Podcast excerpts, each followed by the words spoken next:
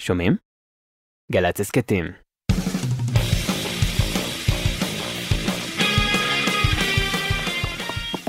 עכשיו בגלי צה"ל, אודה הקורן ונתן דטנר. עורכת ענבל גזית.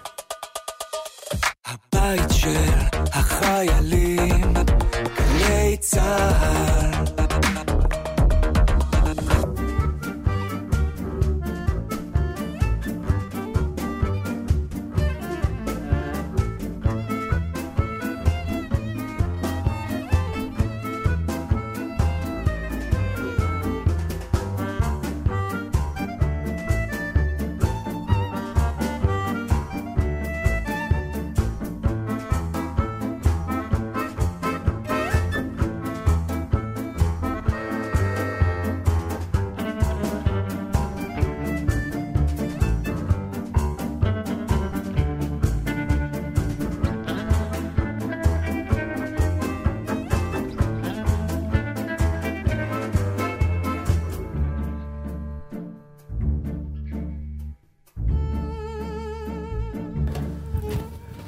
כינורות! אתה צריך להגיד כינורות. כינורות. יופי. בדיוק, זה הכל. תודה רבה, עד כאן אירחנו את אהוד בנאי. שלום לכם. שלום חברים, איזה התרגשות, אתה יודע, אנחנו כבר מרוב שאנחנו תקועים אחד ב... בישבנו של השנייה, פתאום יש אור... עכשיו זה לא... פתאום, זה לא פתאום, נכון, אנחנו לא באיזשהו שלב פתאום. אמרנו, אנחנו הפסקנו לעניין, לעניין אחד את השני. נכון, בוא נביא עוד מישהו כדי נכון. שירענן את חיי הנישואים שלנו. אז אני ה... אתה המרענן הרשמי לצורך אתה- העניין. אני כאילו מגשר עכשיו, אני כן. על תקן המגשר. אני לא בטוח שתגשר, כי כבר התהום היא די גדולה. מה שנשבר, נשבר. תרכך את כבר הנפילה. לא. אוקיי, אני אשתדל מאוד מאוד. שלום לכם, מאזינים שלום, יקרים. חברים, אז- המצב בארץ לא משהו, אנחנו יודעים. איזה מזל שאתה בא לפה כל יום שישי, אנשים פותחים את הרדיו בתחושה כן. שהכל נהדר, ואז מגיע דטנר, ומודיע לכולם שאם לא הבנתם, אז תחשבו המצב לא חיובי, משהו. אולי תהיה תאונה. לא. רגע ברצינות נגיד שאם כמובן קורה משהו, אנחנו כאן בשידור חי וחדר החדשות של גלי צה"ל ממשיך לעבוד, ואם יהיה משהו נעדכן. ואנחנו רק אה, נצנזר קצת ונגיד שאנחנו קודם כל נחליט אם זה נורא מעניין, כי אם זה לא יהיה מאוד חשוב, אז אנחנו ננסה לדחות את זה כמה אני שאפשר. חושבת שזה תלוי בנו, נאסן. נכון, אבל לצערי כל הרב. עוד אפשר ל- לשבת ולדבר על דברים גם אה, הגיוניים ויומיומיים. ואחרים. ואחרים ושלמים, אנחנו אנחנו פה, נעשה את זה בשביל זה פה. אנחנו פה. אה, את הבשורות הרעות כבר ידאגו להביא לנו, אנחנו פה בעניין של בשורות טובות. שלום אהוד. אהלן, שלום. לכם, אז- שלום לכם. אז אנחנו, אה, מישהו שלח לי, אה, שלחה לי הודעה, זה בטח הקלטתם מראש, זה מעניין. האמת היא שלא, לא הקלטנו מראש, ולכן אנחנו נכנסים כאן לאולפן ברגשות מעורבים. מצד אחד, שמחה... אתה לחוץ קצת, נכון? לא, לא, האמת היא לא, אני לחוץ, לא לחוץ, אני פשוט באתי, כאילו, קמתי בבוקר בתחושה של איזו שמחה. כן. כן, גם אני אוהב מאוד את חג הפסח, וגם האביב, וגם המפגש איתכם, ואז מגיעות החדשות האלה, פיגוע בבקעה, ושתי נשים צעירות אה, נהרגו, ועוד אחת פצועה קשה, ואז אתה מגיע לכאן באיזה מין רגשות מעורבים. הלב כואב מצד אחד, מצד שני אנחנו צריכים אה, להמשיך את החיים האלה. תראה, כן? 15 שנה אנחנו ככה, תמיד אה, אנחנו באים ביום לאולפן. שישי. לא, אני אומר שאתה, אה, אה, למי שלא יודע, אה, אהוד בנאי, מי שלא יודע, אני מניח שכולם יודעים, הרבה תמלוגים יש לך מהחגיגות 70 האלה, אה? משמיעים אותך בלי סוף אני אגיד בשבוע משהו, האחרון, הגעתי. למסקנה, לא צריך להוציא אלבום חדש, נכון? לא צריך לעשות כלום, פשוט צריך להגיע לגיל 70, הכל קורה פתאום. ויש לך קאמבק מפואר. רק תגיע לגיל 70, זהו, אתה מסודר. זה משפט שנכון לכולם. לכולם. מאיזה כן. גיל, דרך אגב, זה מפסיק להיות מובן מאליו? הצורת חיים שלך? לא, שאתה אומר, וואי, זכיתי להגיע לגיל הזה, כי עד גיל, אני חושבת שזה התחיל אצלי בערך בגיל 45, אני חושבת שעד גיל 45 בכלל לא היו לי מחשבות על מוות, לא היה לי את ה... בראש את האופציה שזה את ייגמר. חושבת שהוא דיבר על מוות? הוא לא דיבר על מוות. מה זה, אז מה זה להגיע לגיל לא, 70? זה להג- להגיד- זה אומר שניצחנו את האלטרנטיבה, לא? אה, שניצחנו את המוות? כאילו? איזה עוד אלטרנטיבה אתה מכיר? אה, פציעה קשה. לא, לא, כי לא. לא. בדרך כלל, יש איזה סיפור אחד על, על שני ג'ינג'ים שעמדו על גדות נהר, ומאוד דומים, באיזה עיירה, בגליציה איפשהו. ואז הם, הם אה, רצו לחצות את הנהר, אחד שרד, ואחד נסחף ונעלם, וזה ששרד היה מאוד חולה, כאילו, ואיזה משפחה לקחה אותו וטיפלה בו, יומיים, שלושה, ואז הוא בא לכפר, רואה אין אף אחד בבית. כל הכפר אין אף אחד, ואז הוא רואה כולם בבית קברות, הולך לבית קברות. מסתבר, הג'ינג'י השני, הם חשבו שזה הוא. הגיע להלוויה של עצמו, שומע את אשתו אומרת, איזה בעל נפלא הוא היה. כל החברים אומרים, איזה בחור מקסים. והוא בא ואומר, תגידו, אני צריך למות בשביל לשמוע את המחמאות האלה? דבר איתי על זה. הרי בבקשה. זה בדיוק, בבקשה. תודה רבה, אודיה, אני מצאתי את האיש היקר לי. בבקשה, להתחלף במקומות, אהוד. כן. הרי אה, אני כבר שנים טוען שאחת הבעיות שלנו זה שאנחנו את הדברים הכי טובים על חיינו, אנחנו לא שומעים, כי באמת, כולם בהספדים חכמים. כולם בהספדים, אתה יודע, אה, כל מת צדיק וכל כלה יפה. זה טראומה. זה. ואז החלטתי שהגעתי לגיל 60, ואם שאלת על הגיל, אז אצלי זה התחיל ב-60, העניין הזה של אה, בעצם לאן אני הולך להגיע. והחלטתי בגיל 60, והודעתי, אני לא רוצה מסיבת הפתעה, אני רוצה מסיבה. שאני יודע שיזמינו את כל החברים שלי, ושיעמדו כולם, אבל כולם, על הבמה, ולא אכפת לי שישקרו אותי, שיגידו כמה אני מדהים, נפלא, מקסים, איש יקר, מוכשר. ועמדנו ושיקרנו, בלי והם עשו את בושה. זה, והם עשו את זה נהדר, והקהל מחא כפיים, ואני ממליץ לכל אדם לעשות את זה. אחרי זה, כן, אתה יכול יפה. למות בשקט אחרי זה. יפה. אז רגע, אז בוא, אז זה הזמן אם ככה. למה? אנחנו רוצים אה, להקריא לך מילים של שיר שלך, והפכנו אותו לדיאלוג. אה, באמת? כן, כאילו. המחזתם אותו. המחזנו, אנחנו ממחיזים. אוקיי. אה, אני קוראת את החברים, וזה בדיוק, אה, יצא שהתחלנו לדבר על זה, אני כן, כן רק אמשיך ואספר למאזינים שלנו, שבאמת, לא רק שזה חי, אלא שכהרגלנו, לא הכנו כלום. אמרנו, אהוד בא, אנחנו לא באמת עכשיו מראיינים את אהוד ליום הולדת, אלא פשוט אנחנו נפגשים. חוגגים איתו. אנחנו נפגשים איתו כן. בבית קפה, כמו שאנחנו נפגשים אחד עם השני. לכבוד החג. לכבוד החג ולכבוד יום הולדת 70, כן, נרצה לשמוע את דעתך על דברים שאנחנו כבר יודעים את דעתנו. אז אה, בסדר גמור. אם זה בסדר. אז אה, השיר הזה שכתבת נקרא זמנך עבר. כן, זה אחד השירים המיתולוגיים. נכון. אה, בחלומי חזרתי לבית הספר התיכון למסיבת פורים. וקסמן עמד בפינה מבויש. זה היה לפני שהוא התחיל עם הנדודים. חשבתי שאתה בהודו, אמרתי לו. אני בהודו. הוא אמר. גם אתה עכשיו בהודו, אתה לא מרגיש מוזר? אנחנו כאן אורחים לרגע, הבט סביב, זאת לא המסיבה שלנו. אתה מקשיב? אני מקשיב, אמרתי לו. זה באמת לא השיר שלנו. שיר לא מוכר, נכון מאוד, אמר לי וקסמן. זמנך עבר. בחלומי חזרתי לבית ספר התיכון לטיול שנתי. רוזמן נעלם עם הטייפ הנייד. פתאום שמעתי אבי רוד בין השיחים. המשאית לא תחכה, קראתי לו. שייסעו כבר! הוא אמר. אני לא זז מכאן עד סוף הצד, זה קטע נהדר. אנחנו כאן אורחים לרגע, הבט סביב, זאת לא המשאית שלנו. אתה מקשיב? אני מקשיב, אמרתי לו, אבל מתחיל להיות לי קר, להתראות, אמר לי רוזמן. זמנך עבר. זמנך עבר אומר מי? תמיד ההוא שממול? החבר. או אתה? הפ- לא, ההוא ההוא עכשיו שממול. אתה תקריא את שממול. החבר. הבא. אתה באדום. בחלומי חזרתי לבית ספר התיכון, ולא הכנתי שיעורים. פיקסמן מזיע, רמז לי לבוא. הוא רצה שנסתלק אליו לשמוע תקליטים. טו דו דו דו דו, טו דו דו דו. הפעמון כבר מצלצל, אמרתי לו. שיצלצל, הוא הוא אמר. אמר. אין בכלל ממה לפחד, הכל כבר עבר. אנחנו כאן רוחים לרגע, הבית סביב. זה לא הפעמון שלנו, אתה מקשיב? אני מקשיב, אמרתי לו. וזה חלום כל כך מוזר. תתעורר, אמר לי פיקסמן. זמנך עבר. אז מה זה הזמנך עבר? זה חלום בלהות קצת. זה, אני לא יודע אם הוא חלום בלהות, אבל הוא חלום. באמת התחיל כחלום. אה, שחלמתי ב... בערך איזה חודשיים אה, לפני ההקלטות של האלבום של הפליטים, שזה בשנת 87, משהו כזה. ובחלומי באמת אני מוצא את עצמי במסיבת פורים. היה לנו מסיבות פורים בתיכון, בקלעי, בגבעתיים, mm. תמיד באולם התעמלות. וזה היה מסיבות פורים מאוד מושקעות. דני סנדרסון היה, היה מופיע שם, היה לו שלישייה שקראו לה שניצל. נכון. שלמה אה, מזרחי והבמה החשמלית היו מופיעים שם. תכף אני אתן לך את שוק חייך, אבל תמשיך. בקיצור, ואני למדתי שם אה, ל- לרקוד שייק.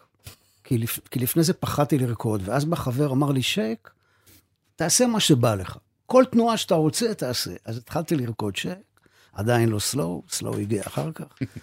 ואז אני מוצא את עצמי שם, ואני לא מבין מה אני עושה כאן במסיבת פורים. האם אני חזרתי לגיל 17, או שאני אהוד בן 34, שמוצא את עצמו במסיבת פורים של דור אחר כבר, כאילו. ואז פתאום אני רואה איזה חבר עומד שם בצד, כזה נראה גם מבולבל קצת כמוני, אני ניגש אליו ואני אומר לו, תגיד, מה הולך פה? אנחנו אורחים כאן, או שאנחנו עכשיו בני 17? ואז הוא עונה לי מין תשובה מעורפלת, כמו השפן לעליזה בארץ הפלאות, שאני עוד יותר מסתבך, והתעוררתי. ואז כתבתי, בחלומי חזרתי לבית ספר התיכון למסיבת פורים, וקסמן, שזה לא השם המקורי, אה, כאילו אוקיי. שיניתי אותו, אחר כך היה שם אחר. עמד בפינה מבויה, זה היה לפני שהוא התחיל עם הנדודים, ו... ורשמתי את זה במחברת, ואחרי כמה זמן הסתכלתי ואמרתי, רגע, יש כאן, יש כאן משהו שיכול להיות שיר. ואז בעצם הבית הראשון כבר היה אפשר להגיד בילט אין, כבר היה כתוב, כי אני כותב חלומות, יש לי מין כזה קטע שאם אני זוכר חלום, אני כותב אותו. הבית השני כבר נבנה על משקל הראשון, הבית השלישי על משקל ה... הראשון והשני, והזמנך עבר הזה, בעצם זה היה, בעצם הילול, אם אתם זוכרים, היה לול אה, שהיה של אריק איינשטיין. אה. מחידון התנ"ך. התנ"ך, כן. הוא היה צועק, זמנך. עבר. ואנחנו בחבר'ה שלנו, כשמישהו היה מדבר יותר מדי, תמיד מישהו היה צועק לו, זמנך עבר. אז זה כאילו, משם זה בא. והיה לי את הטקסט, חבר'ה, היה לי מנגינה. אז לקחתי גיטרה, ואני יושב מול הטקסט, ואני בחלומי חזרתי לבית הספר התיכון, למסיבת פורים, כמו, כמו ראפ כזה, כן? איפה הלחן? אין לחן. אני מתקשר ליוסי אלפנט, יש לנו עוד כמה ימים אולפן, אני אומר לו, יוסי, תראה, יש לי טקסט נהדר, אבל אין לי לחן. בוא תעזור לי, בוא נראה מה נעשה עם זה. אני בא, הוא אומר לי, בוא, תשמיע לי את זה, ואני... הוא מדקלם לו את השיר, והוא אומר לי, מה זה, מי צריך לחן?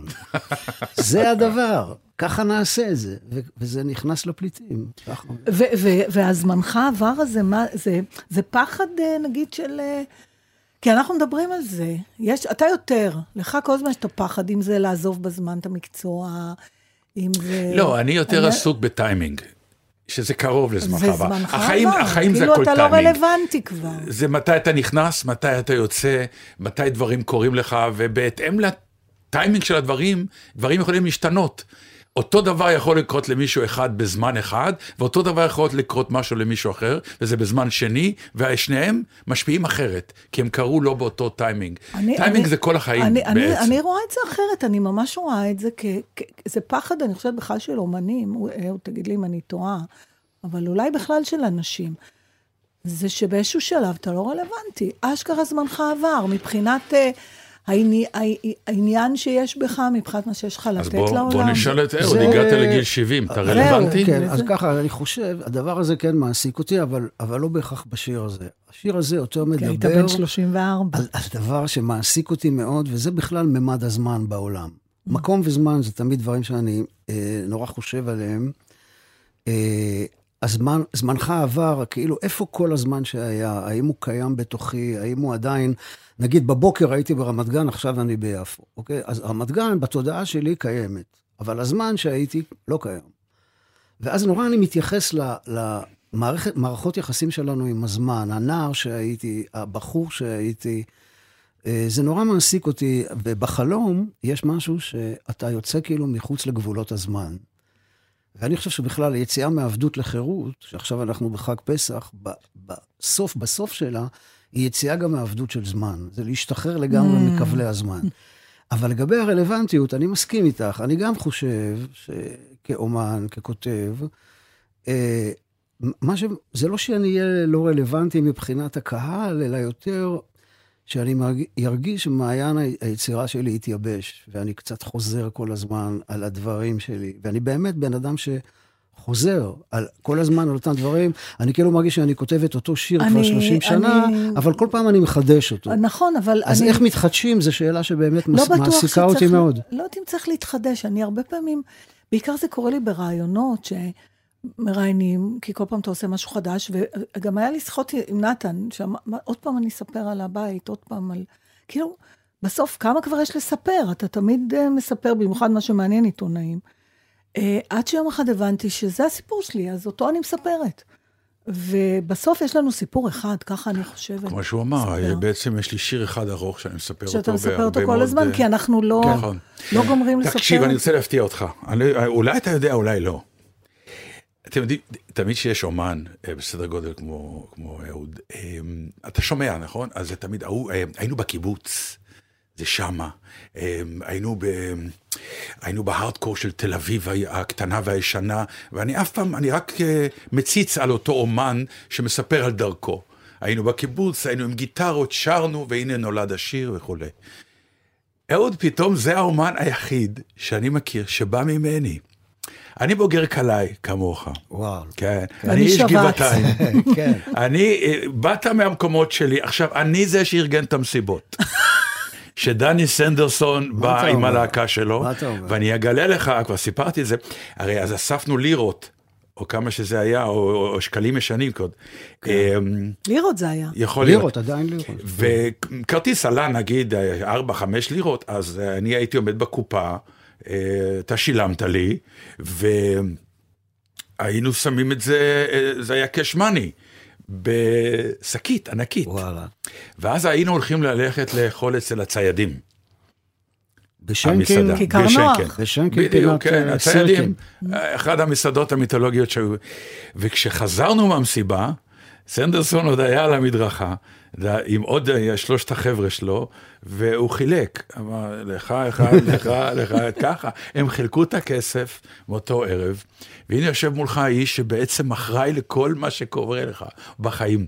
אבל באמת, מבחינתי, כאילו הצור... אה, מחצבתך, מה שנקרא, כן. הוא סוף סוף גם שלי, גם לי יש אחד כזה, שאני יכול להגיד, זה- מהמקום שאני אני חייתי שילמתי בו, לו, משהו. כן, מהמקום שאני חייתי בו, כי אתה מגבעתיים רק מהדרום, נכון? אני לא כל כך מהדרום, יותר מרכז, ריינס. זה אה. ריינס, כן. איפה אני- שהיה הפרדס, המחנה, שטח תשע. תשע, שטח תשע, אני בדיוק, גדלתי כן. על גבול שטח תשע.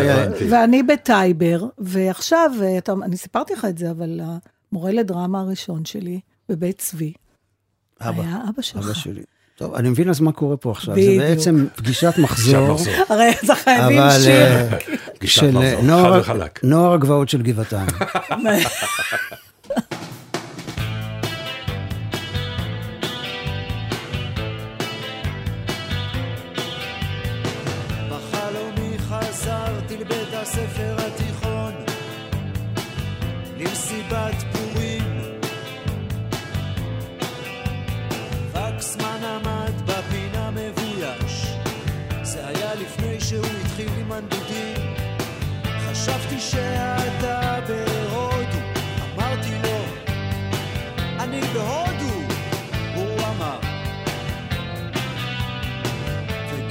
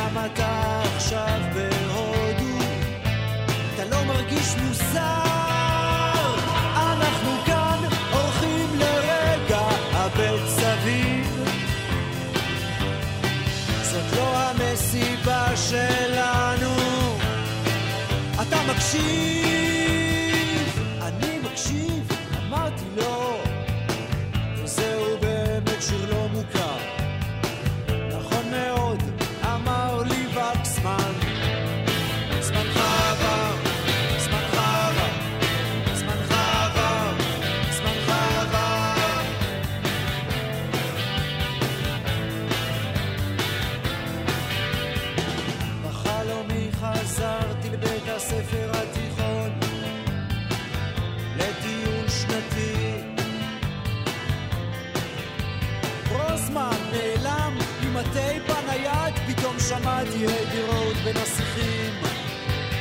המשאית לא תחכה, קראתי לו, שייסעו כבר, הוא אמר. אני לא זז מכאן עד סוף הצד, זה קטע נהדר. אנחנו כאן אורחים לרגע הבן המשאית שלנו. אתה מקשיב? אני מקשיב, אמרתי לו.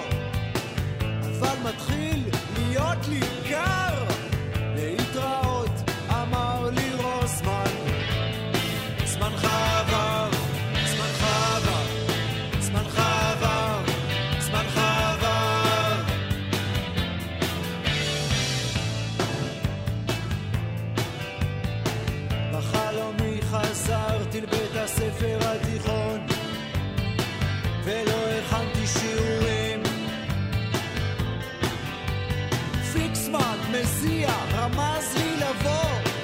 שנסתלק אליו לשמוע תקליטים.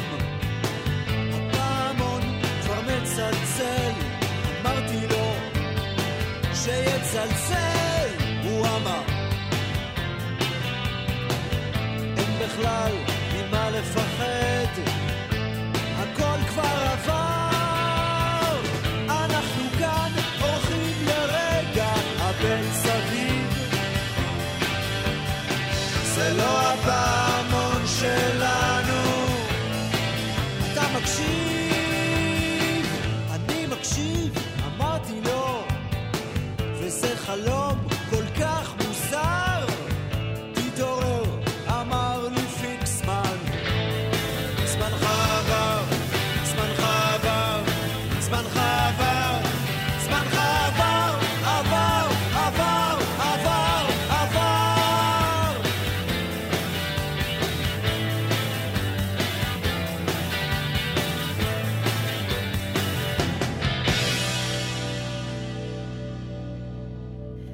תשמע, אהוד, כשנתן ואני התחלנו לשדר בלילה, אז uh, היינו שעתיים, וחשבנו שלא יהיה לנו על מה לדבר שעתיים. והם צדקו. Uh, אז, uh, אז עשינו, היו לנו כל מיני פינות, uh, שכבר עבר זמנן, אבל uh, חשבנו לשחזר אותם איתך. היום. אוקיי. אז ש- על שתיים מהן קיבלת uh, שיעורי בית להכין תשובה, נכון. כי זה קשה להפתיע, אבל על אחת לא. וזאת הייתה הפינה הראשונה שלנו, שאני חייבת להגיד שהייתה מהמרגשות, אותי לפחות, תמיד ריגשה כל פעם מחדש. כי גם התוצאות של אלה שדיברו מדהימות, בפינה הזאת נכון. היו אה, מופלאות. ואנחנו קראנו לפינה הזאת, תביאו את ההורים. וביקשנו מאנשים אה, מוכרים שיד... שיספרו על ההורים שלהם. כן. אז במקרה גמרנו את השיחה האחרונה עם זה שאבא שלך היה מורה, אני, אני לא יודעת להגיד אם בזכות אבא שלך אני הייתי שחקנית, אבל, אה, אבל גם אני לא יכולה להגיד שלא. זאת אומרת, כן. הוא, אני תמיד עשיתי הצגות בזה, אבל אבא שלך היה, אני עד כדי כך, אני זוכרת אפילו את המחזה הראשון שהוא ביים אותנו בתור מורה, הוא היה מורה מצוין. וזה היה הזמרת בעלת הקרחת של יונסקו. יונסקו. וואו. כן, ש... כן. אמ, אז יאללה, תביא את ההורים. אוי, טוב, אבא, על אבא אפשר לעשות תוכנית שלמה. אה, זכיתי גם לעשות איתו אלבום של סיפורים, סיפורי עם פרסיים. אה, אבא שלי, כשתמיד אומרים לי, מי זה אבא שלך, אלברט פירוט? אני אומר, לא, ואז מזלי, יש את הסנוקר. ואז אני אומר, הוא הרב מהסנוקר. מה אתה אומר? כרמלה, אורחים נוספים הגיעו, זה אבא שלי, זה פותר את הבעיה. עכשיו, אבא שלי היה, אה, אני אספר משהו, כשאמרת שהוא היה מורה שלך, הוא היה עושה חוגים דרמטיים בבאר שבע ובאופקים. והוא פעם עשה את רומנסרו ספרדי באופקים, וביקש ממני לבוא וללוות את זה עם גיטרה. אז זה סתם אנקדוטה קטנה עליו, כאילו הוא היה כזה. אז עומדת בחורה על הבמה, ואומרת, ואבא שלי באולם, ואומרת, הוויקטוריה הזאת היא מפיפייה. היא ממש פיפייה. אז אבא שלי אומר לה, רחל, יפייפייה. לא- לא פפייה, יפייפייה. אז היא אומרת, יעקב, מה אני אמרתי? אמרתי, "אה, הוויקטוריה הזאת מפיפייה, לא מפיפייה. יה- לא, רחל, הקשיבי נא, יפייפייה. לא? על אבא אני יכול באמת... אה, רגע, אני חייבת לתקן, סליחה. מה? זה לא היה זמרת בעלת הקרחת. וואי, זה היה שלום. זה קשה להיות יהודי. יותר מוכר לי. וואי, נכון. זה יותר מוכר לי. הזמרת בעלת הקרחת כן. היה לי הוז, היה מורה אחר, אחר בשנה אחרת. כן. אבא שלך ביים את קשה להיות יהודי. נכון. זה אני שלום זוכר עליכם. שתמיד היה את נכון. החוברות בבית. איזה ו- קטע. כן. אבל אהבת אותו כילד גם? הוא אהב את אותך? אבא? כן, כן. מאוד מאוד. מאוד מאוד. כן, אבא שלי, אני חושב שמקווה שירשתי את זה ממנו, תמיד נתן לנו הרגשה שהבית הוא לפני הכל. עכשיו, אני לא אומר את זה עכשיו, כי הוא נפטר, וזה געגועים ונוסטלגיה, לא, ממש זה היה ככה. אבא, הוא לא היה כזה, הוא לא הפך לכוכב גדול כמו יוסי, כן? הוא נשאר מאוד בקטע האנושי, ו- והוא היה אבא, הוא היה אבא, תמיד. והיה לי את הקטע הזה שהייתי קם בבוקר ולא בא לי ללכת לבית ספר, אז הייתי אומר לו, אבא, אה, אני לא מרגיש כל כך טוב. עכשיו, הוא ידע שזה לא, הוא אמר לי, בסדר, אז תשאר בבית. למחרת, הוא היה כותב לי פתק למורה. אהוד לא הגיע אתמול לבית הספר, יען כי חש בבטנו. ככה כמה פעמים, עד שבפעם הרביעית המורה לא הסתכל בפתק ואמר, יען כי מה היום?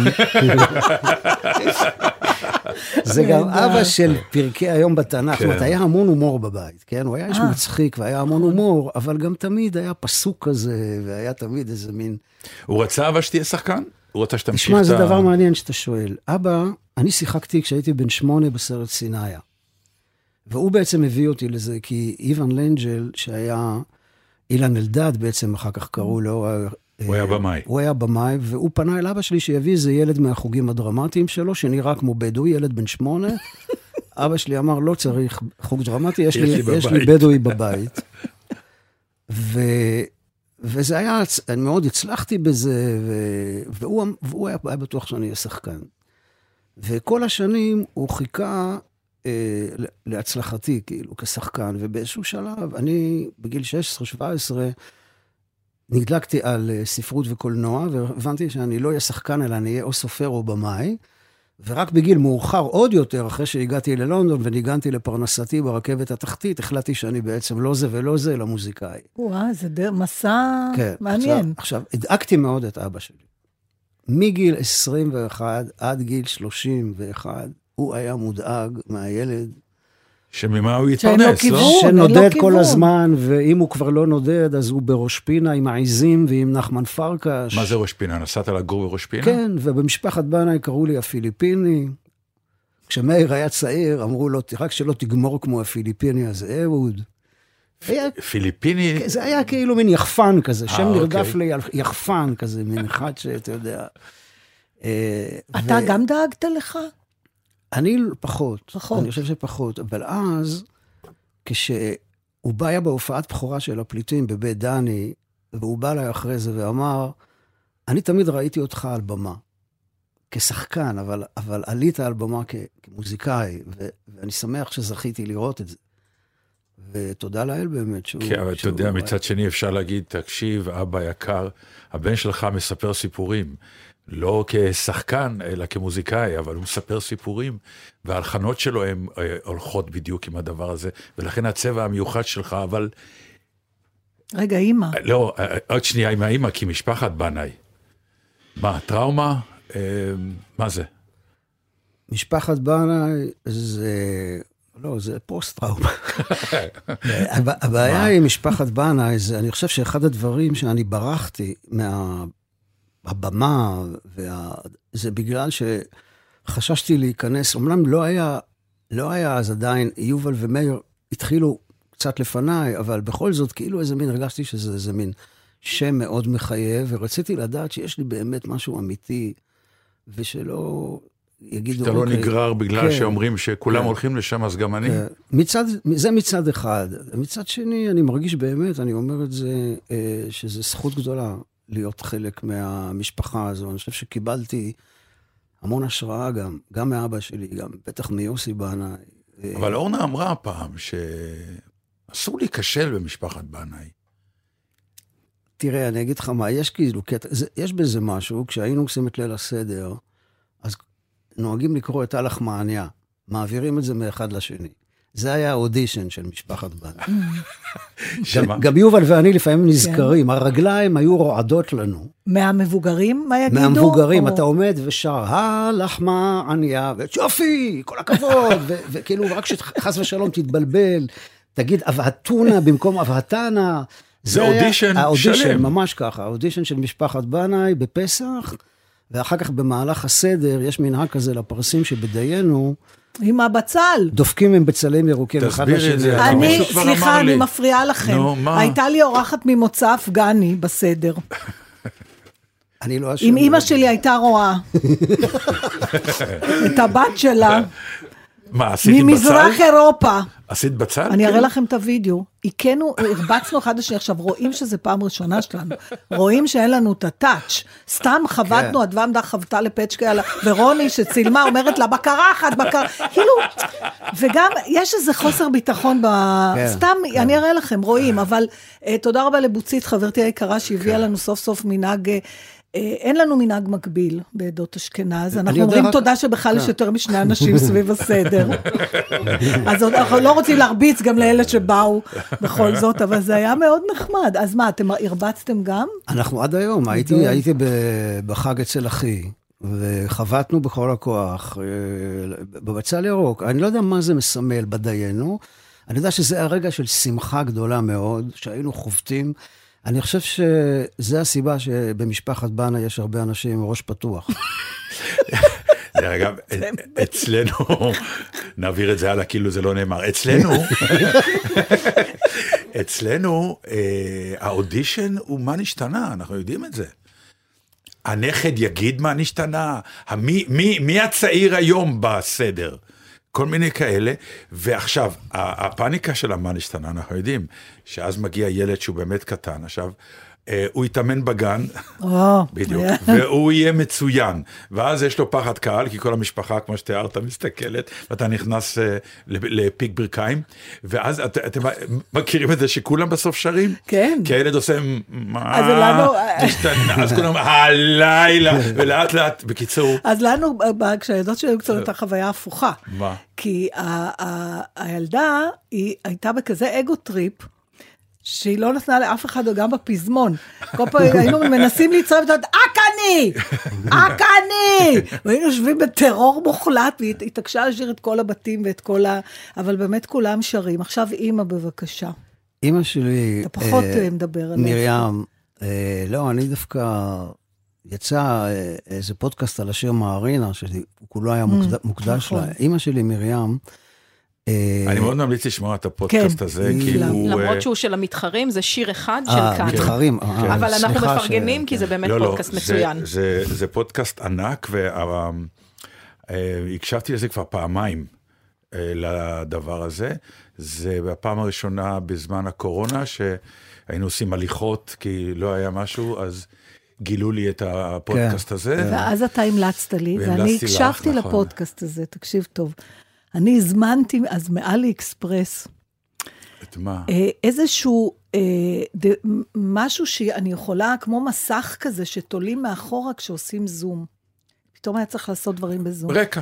עכשיו, שום דבר לא היה פשוט בקורונה, הכל היה סגור. אז המרכז שאליו הגיעו החבילות היה איזה מקום ברחוב בן יהודה, באיזה בניין נטוש שבונים בו מאחורה, והתור היה כל כך ארוך, כי מכל הארץ הגיעו לשם חבילות.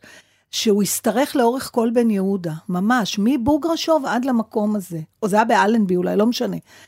ואני עמדתי שם, ואז אמרתי, מה אני, עכשיו אני, אני צריכה, זה היה תור של איזה שעה וחצי. ואז נזכרתי שהמלצת לי, ואז שמעתי את הפודקאסט. עכשיו, פתאום התור התחיל להתקדם מהר, ואני לא רציתי להפסיק. אז כל פעם נתתי לעוד אנשים לעבור שיעבור. אותי עד שזה ייגמר. איזה מצחיק. ושם יש טון אז... מאוד מעניין, והסיפור על אימא שלך. אז רגע, אז תן לו לספר. שהשיר שנולד, דבר. נכון, ספר. אבל... אבל ספר עליה אה, בכלל. אה, השיר מדבר על, ה, על הפרידה מאמא, אבל כן. קודם אולי אני אומר שמשפחה של אימא שלי הם פרסיים באמת. זאת אומרת, אימא שלי נולדה בפרס, וכל המשפחה שלה, הם נולדו בפרס. כשהיא הייתה בת ארבע, הם עשו מסע מפרס דרך אה, אה, סוריה ולבנון. אה, הילדים הקטנים היו על חמורים, וההורים הלכו ברגל, זה לקח, לקח להם שלושה חודשים. הם אה, היו הולכים בלילה ומתחבאים ביום, כי הם חששו שיתפסו אותם. אז זה עליית יל... ילדי טהרן? לא. לא, לא. לא, ילדי זה טהרן מ- לא היו לגמרי, מפרס. לגמרי מתוך עצמם, מתוך איזו ארגנות, התארגנות משפחתית. והם הגיעו לגליל, אה, סבתא שלי סיפרה לי את זה, ואמרה לי שהם הגיעו ל, ל, לראש פינה. ושם המורה דרך הערבי עזב אותם, ונעלם, והשנה היא 1932, זה עלייה בלתי לגלית, כאילו מגיעה המשטרה הבריטית ועצרה את ההורים. הם ישבו בכלא כמה חודשים, ואימא שלי ושתי האחיות שלה ואחיה אה, היו ב, אצל משפחה אומנת בצפת. וככה היא הגיעה ל- לארץ ישראל, אחר כך הם עברו לירושלים, ושם אה, סבא שלי בנה, בנה בית, ו... ואימא שלי הייתה אה, עקרת בית, אבל אני חושב שהאהבה הגדולה שלי לספרות ולספרים Mm. ולמשוררים באה ממנה. אה, גם אחי למד ספרות והיה מורה לספרות עד שיצא לפנסיה. אימא שלי, הזיכרון שלי ממנה זה יושבת על הכורסה ליד הרדיו, הרדיו תמיד היה פתוח, כן. ותמיד זה היה גל אחד, כן? כבר היה כל ישראל מירושלים. וכל מיני שירים כאלה, שנגיד אני שומע, אני לא יודע אם ענבל תאפשרי לי להגיד, רגעי קסם בעריכת עליזה דיסטניק. מאשרת, מאשרת. ברשת יש לי ב'. את האוספים בבית. ברשת ב', אז היא- זה המוזיקה שאני זוכר, ואימא שלי או קוראת או סורגת. והיא רשמה אותנו לספרייה העירונית בגבעתיים. ברמב"ם. ברמב"ם, נכון. והיא נפטרה בגיל צעיר מאוד. היא נפטרה בגיל 54. וואי, כמו אימא של נתן. כן, כן. שני יתומים מסכנים אתה שלי. לא מבין כמה אנחנו, אתה לא מבין כמה אנחנו מחוברים, כי אימא שלי הייתה מוקפת בספרים. מי שקרא בבית זה אימא שלי, לא רק זה, היא הייתה הונגריה, אז היא הייתה קוראת ספרים בהונגרית והייתה ספרייה אחת ברחוב ביאליק ברמת גן, שפתחה איזה מישהי מהונגריה, כל הספרים בהונגרית, ואני הייתי הולך עם פתק ממנה ומחליף בשבילה את הספרים. כן, יש פה, יש עריכה כן, בתוכנית. פתאום אני שומעת, זה ראית? בדיוק זה, כן. רגע, אבל הי- היית ילד טוב? הייתי ילד שובב אבל טוב, כן, כן. כן. בסך הכל אני חושב שהייתי ילד טוב, הייתי, הייתי תימהוני, קצת, כאילו, נגיד, היא הייתה, הייתי מפריע לה, הייתי מעצבן אותה, זה סיפורים שהיא סיפרה לי, הייתה סוגרת אותי באמבטיה, כאילו שאני לא אפריע לה לבשל עכשיו, הייתי מציק לה, אמא, זה, קציצות, תני לי לטעום, אני גם רוצה, אני גם רוצה לעשות קציצות, אני אוהב את הקציצות.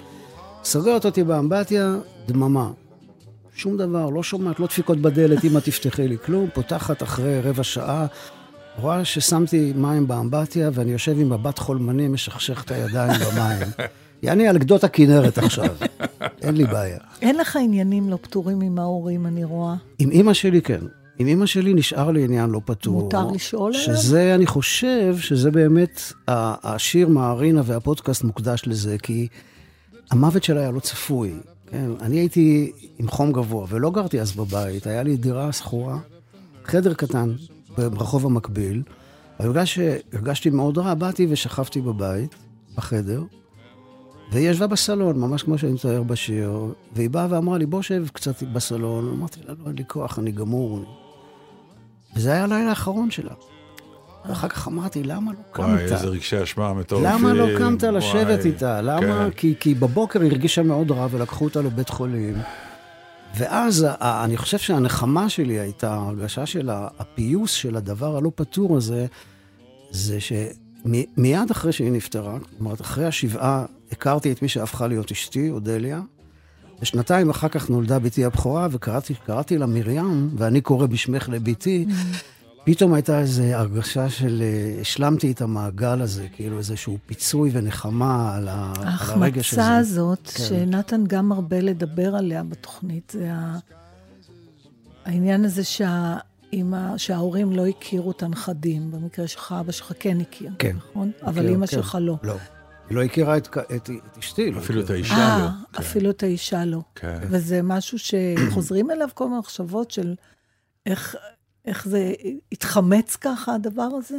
זה היה... שמקבלים את כן, הדין. כן, ב- באיזשהו שלב, ב- בשנים הראשונות זה היה, זה היה מאוד קשה. אבל עם השנים, זה, זה, אתה הולך ומרפא איכשהו את, ה, את הפצע הזה, את הכאב הזה. איזה אבא אתה היום? או, תשאל את אה, הבנות שלי. אני, לא, מה אתה חושב? אני, אני, אני, אבא שלך אם- בר- ברקע, אימא שלך ברקע, כן. או אתה משהו חדש? הילדים שלנו יראיינו את הבנות שלך בעוד אה, 50 שנה בתוכנית ביום שישי, מה הם יספרו על אבא שלהם? איזה החמצה הייתה להם. אני חושב ש... אני חושב שיש לי... גם עם הוריי, הוריי היו באיזשהו... למרות שזה היה דור אחר, אבל... אבל בגלל שהם היו אנשים מאוד פתוחים כאלה, ו- ועם הרבה שמחת חיים, אז, אז היינו גם חברים. אני זוכר, אני הייתי הולך עם אמא שלי לסרטים. אה, ואבא בכלל, גם בסוף ימיו, היינו מבלים הרבה ביחד. אני, אני מרגיש עם הבנות שלי אה, כמו חבר. אני ממש חבר שלהם. וואלה. כן, כן. אני מקווה מאוד שאני אני משתדל לפחות. הם, להיות אה, אבא מסור וטוב. ואתה מצפה מהן להיות אומניות, או שהן בכלל לא בכיוון? הם איפה בכיוון, אבל בכיוון? כל אחת בכיוון שלה ובדרך שלה ובקצב שלה, ואני עוקב. אה, טוב, והעול של משפחת בנאי נפל עליהן גם, או שהם הצליחו להשתחרר? נראה לי שהם פחות. פחות? כן, פחות. זה כבר נהיה כאילו, כבר כל כך הרבה בנאים, שזה כבר, אוקיי. אז יהיה עוד אחד, עוד אחד, עוד אחד. כבר אין עול גדול, כן. זה כאילו, מה. אז הלך מה, הם עמדו במבחן בהלך מה? ענייה, או שהם לא לא עמדו לא, הם עשו את זה עשו את קוליות, זה קול. קוליות, בוודאי. כן. אתה- אתה רוצה לקרוא שיר שהבאת? אה, אנחנו מרשים לך. שיר, אה, לא, הבנתי. אם אוקיי. אתה רוצה, אנחנו, יש לי עוד מלא דברים לשאול אותך. ויש גם עוד שעה ורבע. ויש עוד שעה ורבע, ויש... אה, אנחנו יכולים לעבור לפינה הבאה, אם אתה רוצה. לא, אני חושב שכדאי שאנחנו נעבור לשיר. שיר היה כל הזמן אנדר כשהוא דיבר. אבל זה היה אנדר. לא, זה היה אנדר. בואו ניתן. למאזינים עוד שיר יאללה. שיר. השאלה איזה שיר אתם רוצים. אהוד, מה אתה רוצה? אהוד, מה אתה רוצה? זה מביך מה? אותך לבחור שירים של עצמך? לא, לא שלי, שיר אחר. אתה לא רוצה שיר שלך? עכשיו לא. אז בוא לא. נשים את געגועים של חווה אלברשטיין. כן, אנחנו תמיד בוכים בשיר הזה. בוכים כמו פסיכים. שם, תקשיב. תקשיב טוב לשיר הזה, ואם לא תבכה עכשיו, אני- אני מעיף אותך מהאולפן. חווה אלברשטיין תמיד טוב לשמוע. כן, רגע, רגע, צריך רגע, רגע להכין את. כל האירוע. הפתעתם פה עם חווה. זה שיר שאתה. תראה, ההורים שאנחנו תמיד רוצים לספר להם על ההופעות, והלוא הם כבר אינם. כן, כן, אני מכיר את השיר אה, הזה, אוקיי. כן, שיר מרגש מאוד. אז תבכו ביחד. יאללה.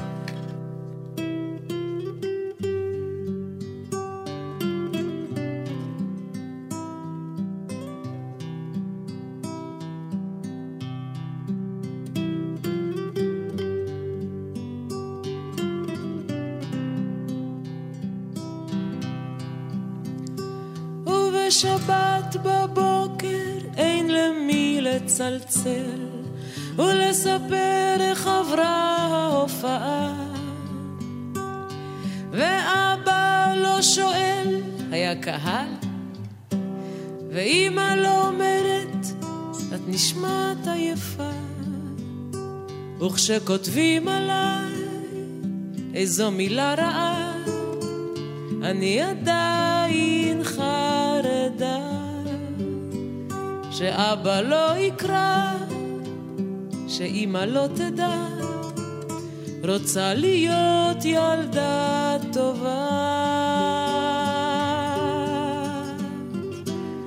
ולא עוברים בבית בדרך לצפון, ולא עוצרים שם בדרך חזרה. והמרפסת שממנה נופפו לי לשלום, תלויה כמו הריסה ריקה. וכשכותבים עליי איזו מילה טובה, אני עדיין מקווה שאבא כבר שמע, שאימא מתגאה. רוצה להיות ילדה טובה.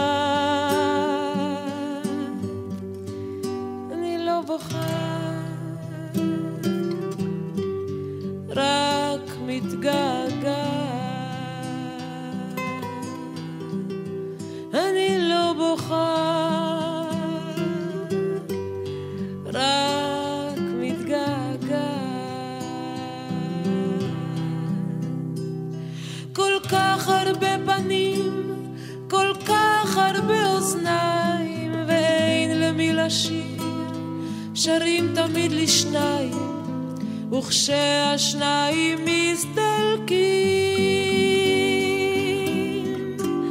שרים אל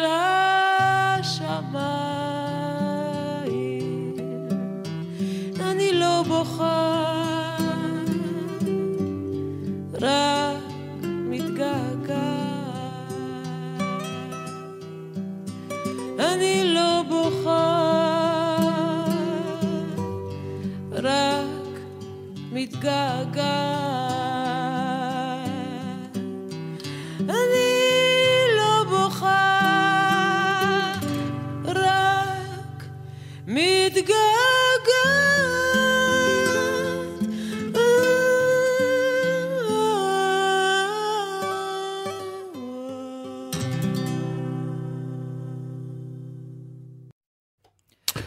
טוב. איי, איי, איי. היי. תק- אז בוא, אני אזרוק אותך עכשיו למקום אחר, אה, מוזיקלי. אה, כשאתה שומע את השיר הזה, אז זה נשמע לנו חבילה מאוד ברורה. אבל יש פה החלטה לעשות את השיר הזה עם גיטרה, ועם הגיטרה סליידים האלה, כן. וזהו. אין פה כמעט כלום. באותה מידה אפשר היה להביא לפה כינורות, ואתה יודע, ולעשות. ההחלטות האלה, כמה אתה אחראי עליהם כשאתה נותן את השירים שלך למפיק מוזיקלי? אה, הרבה מאוד. כן? כן, בוודאי. אני, אה, אני, אני עובד ביחד עם המפיק המוזיקלי, וביחד אני גם, אני הרבה פעמים צריך להפיק את המפיק המוזיקלי. לקחת אז אותו... למה לא לבד? כי אתה צריך פרטנר. זה, הבנתי. אתה צריך פרטנר, זה קשה לעשות את זה. למישהו. אפילו להגיד לו, את זה אני לא רוצה. כן, כן, וזה מישהו שגם נותן לך אוזן ואומר לך עוד בשלב הכתיבה לפעמים, זה, זה מאוד חשוב לי הפרטנריות הזו, ודרך אגב, אני מאוד אוהב את הגישה הזאת אה, שעם השנים חווה סיגלה לעצמה, היא הפכה ממש אה, להיות ממש אה, זמרת שירי עם, זה כמו שירי עם. טרובדורית. טרובדורית. כן. אתה נותן את אותה הרגשה, את, ה- אהוד, את. הגיטרה, שתי גיטרות, אני מופיע גם הרבה ככה, המשהו השקוף הזה, כי, כי השיר הוא כל כך נפלא, כמו השיר ששמענו עכשיו. שהוא נושא את עצמו המילים כמעט. כל כך נוגעות, והשירה מופלאה. פשוט מופלאה. מה, אתה לא צריך הרבה יותר מזה, אתה לא צריך את כל המטען מאחור, שרק לפעמים מכביד על השיר. אני חסיד של מינימליזם, בקיצור, בעניין הזה.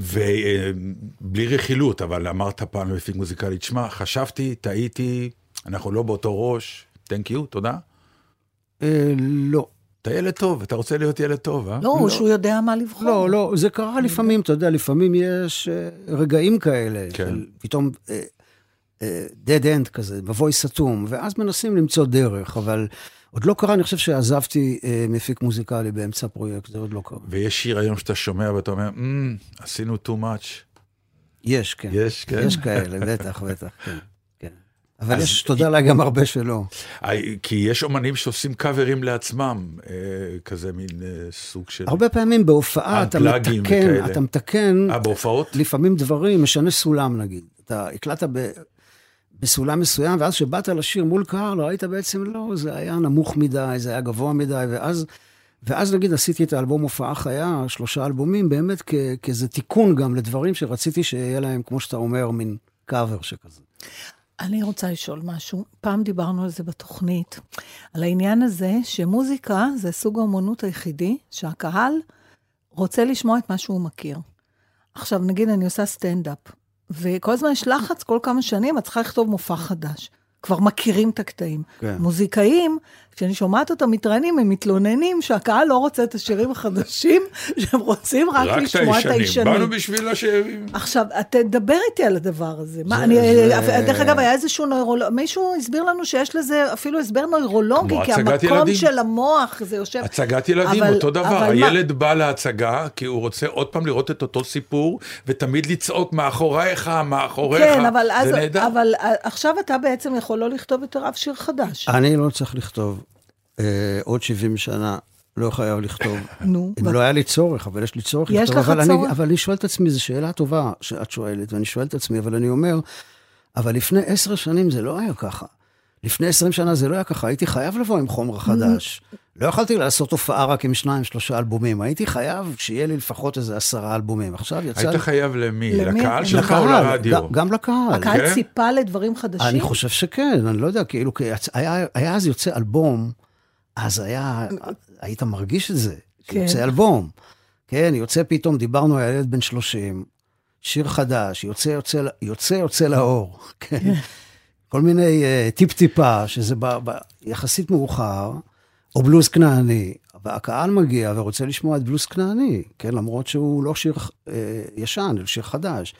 עכשיו זה אחרת, לא יודע, אני עשיתי נגיד שניים, שלושה אלבומים, שהקהל אפילו לא יודע שעשיתי. אני עושה שיר מהאלבום האחרון, הולך ומתקרב, ככה קראתי לאלבום, ואז באים אחרי הופעה, אומרים לי, איזה שיר יפה, הוא יהיה באלבום הבא? לא, לא, לא, הוא כבר. יצא. מתי יצא האלבום? כאילו, אתה היום... איך אתה מרגיש עם זה? זה זה הרגשה של בגידה של הקהל? לא, אני חושב שזה המציאות היום. תשמע, השמענו את חווה, אה, חווה הוציאה אלבום נפלא לפני שנה, השמעתי אותו בתוכנית שלי. אה, שלום חנוך הוציא גם אלבום נפלא. דרך אגב, שניהם הוציאו אלבומים מאוד מינימליסטיים. Mm. מעניין. ו- ושניהם נשמעים מאוד צעירים באלבומים האלה. היא נשמעת ממש כמו נערה והוא ממש כמו בחור. וכשאני מספר את זה לאנשים, חברים, לא יודעים, פעם שלום חנוך היה מוציא אלבום, המדינה הייתה עומדת דום. נכון. היום נראה לי הכל התפזר לניצוצות כאלה, לא, שאתה אבל צריך עכשיו גם- להתחיל... גם אנשים הפסיקו לכתוב אלבומים, כותבים שיר. גם אין נכון. קונספציה, אין- כן. אין החלטה, אבל אין מה יהיה. זה משעמם אותך לשיר עוד פעם שירים ישנים שלך? לא. לא. לא. כלומר, אתה, אתה בא אליהם. טרי כל פעם. אני, אני באיזשהו מקום, אני חושב שלמדתי את זה מיאנקלה רוטבליט, שפעם היינו, יצאנו יחד מהופעה של בוב דילן, ואז יאנקלה אמר לי דבר, הוא אמר לי, דילן לא שר את השירים שלו, הוא חי את השירים שלו. Mm. וזה נכנס לי לראש. וכשאני באמת שר את זמנך עבר, אני חי אותו. אני, אני חי את הסיטואציה. אני כאילו, אני, אני מרגיש, למזלי הרב, כן, שאני מתרגש כל פעם מחדש, ואז אני יודע שגם גם הקהל מתרגש, כן? זאת אומרת שזה כמו חי. ששואלים אותנו, כן. אנחנו עושים את אותה הצגה כל פעם את אותו טקסט, איך אתה מסוגל? ואני תמיד נותן, נותן את התשובה הזאת, אומרת, תשמע, לקהל זה פעם ראשונה, בטח בהצגה, לא כמו עם השירים שהקהל רוצה לשמוע עוד פעם, אבל מבחינתו זו הצגה ראשונה ואחרונה. נכון. ומשהו בהידלקות של הקהל מדליק אותי והכל נהיה פתאום כן, חדש. אבל אני, אם אני כן. מאוד כנה, זה לא תמיד קורה, זה נס שזה לא. קורה. לפעמים אני עובדת בלזייף את הטריות. יכול להיות שכאישה אני יותר טובה בזיופים, אני לא יודעת. אבל זה לא תמיד קורה, הנס הזה. כשהיינו הבטלנים, קושניר ואני, אז יהודה טלית, זיכרונו לברכה, היה המרגן שלנו. אז הוא הביא את בוב דילן, אפרופו מה שאמרת. אז הוא נתן לנו את האפשרות להיות על הבמה, מאחורה, כאילו להיות הכי, לא ברינג, בגולדן, על הבמה. והאכזבה הזאת, שהוא היה מסטול, הוא לא ידע מימין או משמאל, לא ידע איך קוראים לו, הוא עמד על הבמה, שר שירים שאף אחד לא ידע במה הוא רוצה. זה היה הופעה, וואי, פתאום האלוהים נהיה מאוד אנושי. נהיה מסטול. מאוד אנושי, כן, זה היה אכזבה קצת, מוכרח לומר. רצית לקרוא לנו שיר? אני רציתי מסתבר לקרוא שאתה גם אוהב שירה. שיר, אה, אה, כן, האמת היא שהבאתי אה, פרננדו פסואה, שזה משורר פורטוגלי, הבאתי את אברהם סוצקבר שכתב ביידיש. או, תשמע, כאילו, אתה אני- ממש... כאילו, אה, אתה באת להתחנף אלינו, או כי לא, אתה באמת לא, בכלל לא. אני, אני, עשיתי. אני עשיתי על אברהם סוצקבר תוכנית שלמה. כן. ודרך אגב, מירה סוצקובר ביתו, לפני יומיים התקשרה אה, להגיד לי חג הדס קלדרון, שמח. כן. זה אנחנו- עדיין אימא של הדס. כן. כי אנחנו בקשר מאז שעשיתי את התוכנית, אבל, אבל אני אומר, זה הבאתי וזה מונח כאן על השולחן. אז יכול להיות שזה אולי, יצא. אולי בשנה... בשעה שלך. בשעה, בשעה השנייה. ועכשיו רציתי לקרוא דווקא חו... שיר של חבר, משה קורן, קראנו לו מושקו. הוא נפטר לפני כעשר שנים, והוא למד איתי בקלעי, ואנחנו שנינו היינו יחד באותה, באותו ספסל, בסוף, שלא יפריעו לנו. ועד היום אני שומר התכתבויות שהיינו מתכתבים ומפנטזים תקליטים ואלבומים, והוויה שלמה הייתה מתרחשת שם. וזה שיר של מושקו, אה, שהוא כתב אותו בפברואר 1986.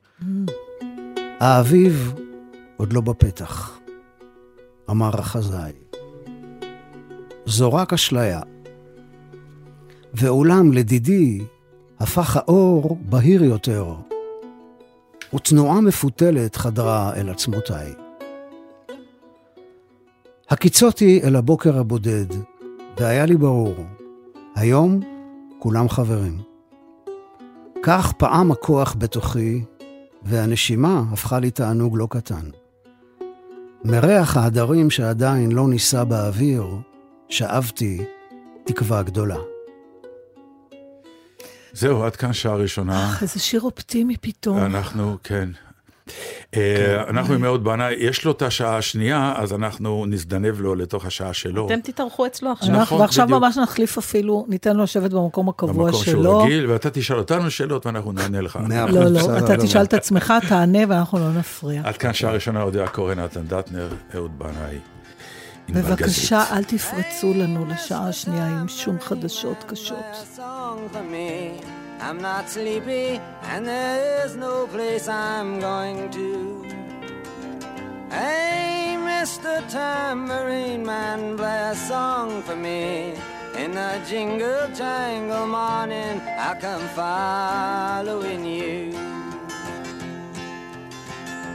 Though I know that evening's empire has returned into sand vanished from my hand, left me blindly here to stand, but still not sleeping.